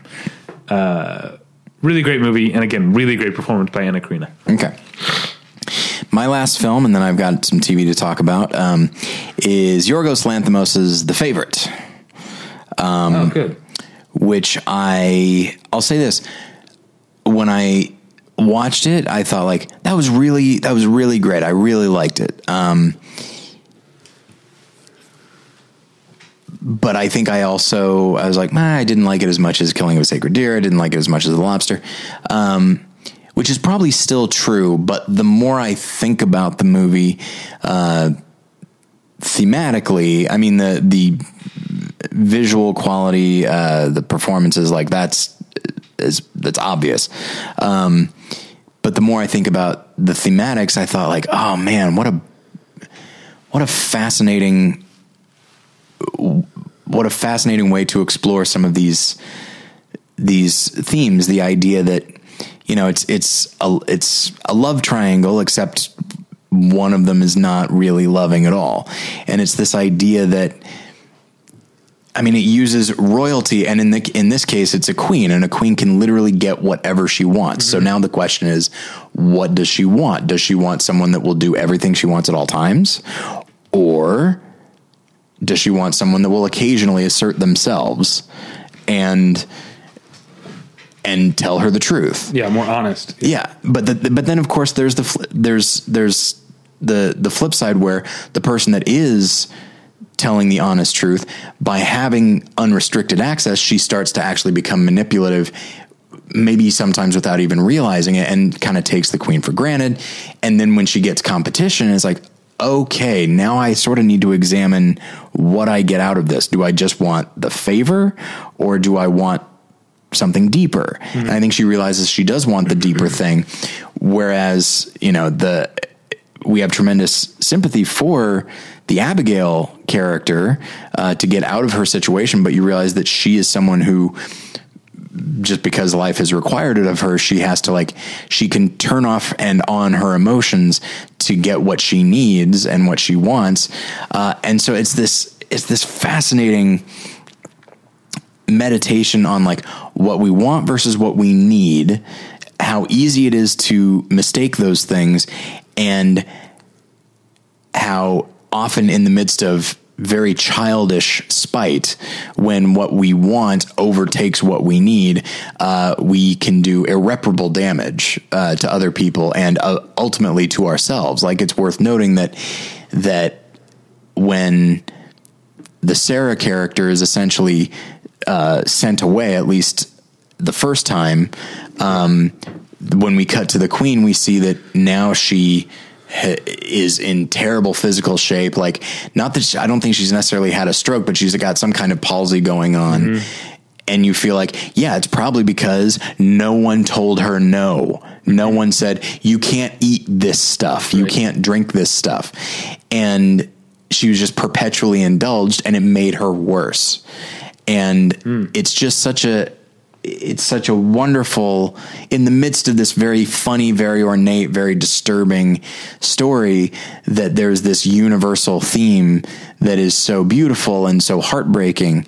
Uh, and so like the more i thought of that the more i thought like man this movie is like yorgos lanthimos does this amazing thing where he ha- he can have this very detached style uh, that often gets you laughing in a very dark way, and at the core of it has this tremendously humanistic uh, attitude that explores even the most mundane and run of the mill everyday relationships we have with people. And I was a little bit worried because he hadn't because he didn't write the script and I thought he was. I think he's a marvelous writer. But and I thought like, well, okay, is he still going to come through if he hasn't written the script? Uh, the answer is a very definitive yes. Um, and you know, I, I, just think it's it's a really marvelous film, and the more and the more I talk about it, even now, just verbalizing it, like it wasn't in my top ten, and now it is. Like as I yeah. talk about it, I think it's still hovering around honorable mention territory for me, but I still have some things to to watch. Um, it's very funny. Yeah. Um, I don't know what I like, but I like the dance. Yeah. I like most of the things that Nicholas Hoult says. He's great. Yeah. Um, I also like the fastest duck in town. Yeah. which is how that animal is credited in the credits, by the way. I don't know oh, if you saw that. I did not see that. That's fun. Duck in town. And I, uh, and I think I've determined that if ever somebody wanted to make uh, a movie adaptation of the aristocrats joke, I think Yorgos Lanthimos is the guy yeah. to do it. Um, so yeah, right. I, I really loved it. Let's. Uh, well, you talk about TV. Okay, so uh, I rewatched season five of Silicon Valley, and one thing that I, I, I mean, it's not at all strange to realize that the show is so much about maneuvering. But when you think about stuff like Deadwood or Game of Thrones, which is all about like people trying to set themselves up in just the right, right. way, season. F- I mean, the, the whole series of Silicon Valley is that, but season five, especially when you just realize that every single person has their own agenda and is jockeying for position, mm-hmm. whether it be not just Richard and Gavin, but like Hoover and uh, oh shoot, I forget the name of the of the the manufacturer in China. Like Oh, yeah, every him. and and Yeah. even Jin Yang, Jin you know, Yang, yeah. Um, Jin Yang is so great. man, he's marvelous. And just and and uh Laurie Bream, you know, like mm-hmm. everybody is constantly trying to to better themselves.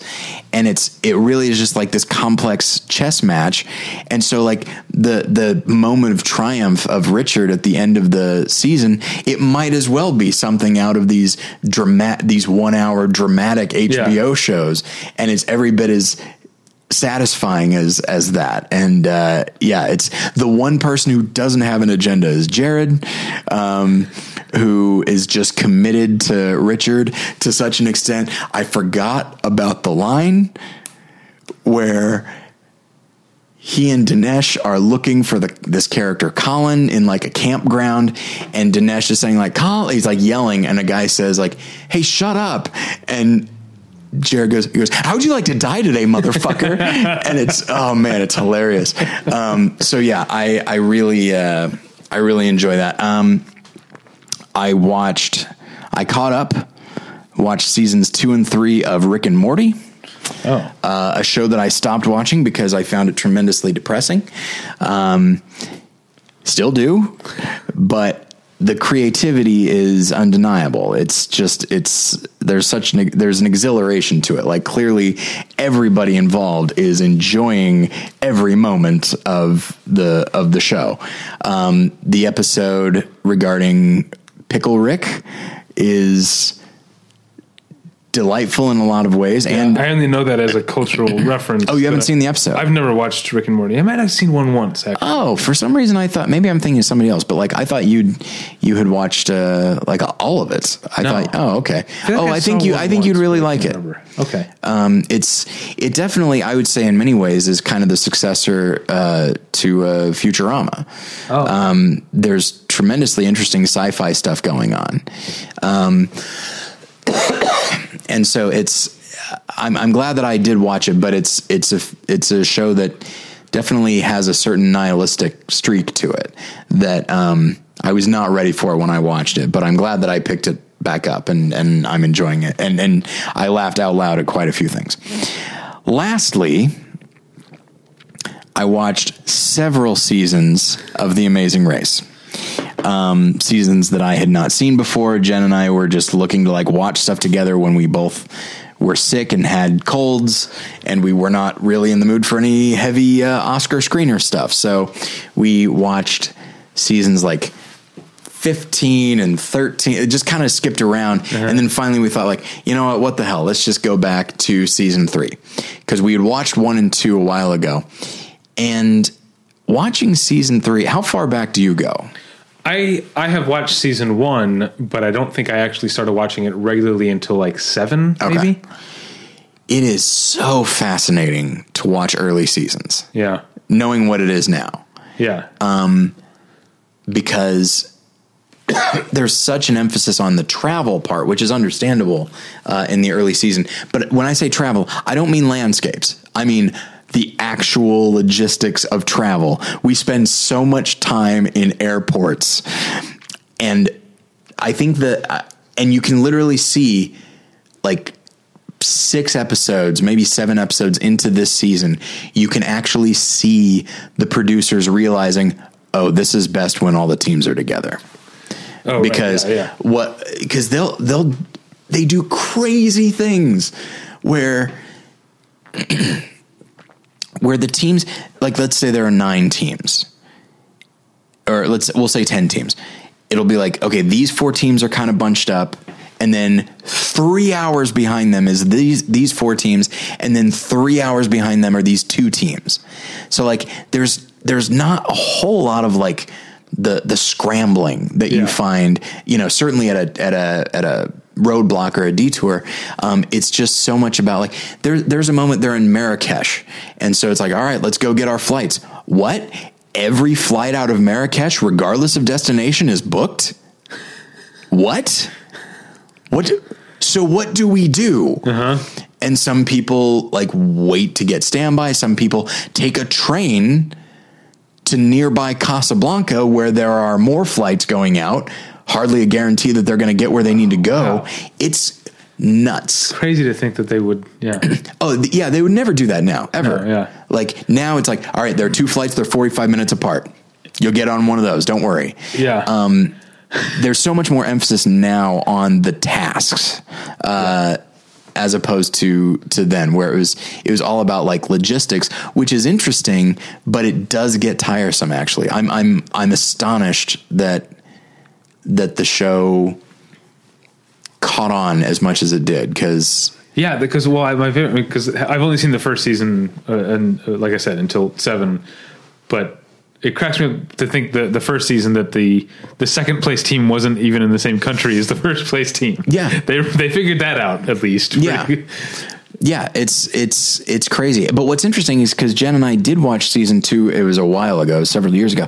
But I don't remember having the thought that I've had with season three, like with these teams so far apart that it just seems not merely anticlimactic, but it doesn't even seem like it seems like a race, but not a competition. Right. You know, and I think the more they realize, like, oh no, we need to put all these t- people together so that they're all running around at the same time in the Yeah. same physical space. Like, there's a moment where there's an actual race to for between the two last teams. There's a race to the mat. Uh, and it's the first time it's happened all season, and I found myself being like, "Oh my gosh, who's going to make it?" And it's like, "Oh yes, I think I think everybody thought that." And Yeah. I and the producers, you can see them, you can literally see them learning as they go. Yeah. and and it's uh, it's been very interesting. Wh- when's it coming watch. back? May. I looked it up. Comes back in May. Can't- why don't we get two a year anymore like we used to? I I don't know. I was thinking about that. Like, how is it that Survivor is still going strong, whereas Amazing Race is like perpetually on the bubble? It shows like soon they're just going to be airing it like Sunday afternoons or something like that. Um, I don't. I- yeah, I guess Emmys don't count for that much. Uh, no, yeah, like it won the very first like competitive reality show. It Emmy. won like the first fifteen or Yeah. something. It was like a long time before I think like was it it was like either Project Runway or Top Chef I Yeah. think like unseated it, but it was like yeah it won year after year after year. Yeah, but I guess also Survivor is one location, so it's probably cheaper. Oh, undoubtedly, yeah. But at the same time, like when you've got when you've got a, a huge sponsor like Travelocity, like I feel like that probably shaves some of the costs off. Yeah. But I also I was talking with our friend uh, Rob Cesternino, who was on Survivor a couple seasons, um, and does his own podcast. And he said that like with something like Survivor, it's so personality based. Mm-hmm. Amazing races too, but like it's so personality based that every two or three years, which is to say every five or six seasons, you'll get like a new batch of personalities that somehow people just hear about. It could be like, oh, I stopped watching Survivor years ago, and someone's like, you need to come back for this guy. Okay. And I feel like you don't get something like that with Amazing Race. I feel like I mentioned Law and Order earlier. Like Law and Order, one episode is very similar to the next, one season is very similar to the next.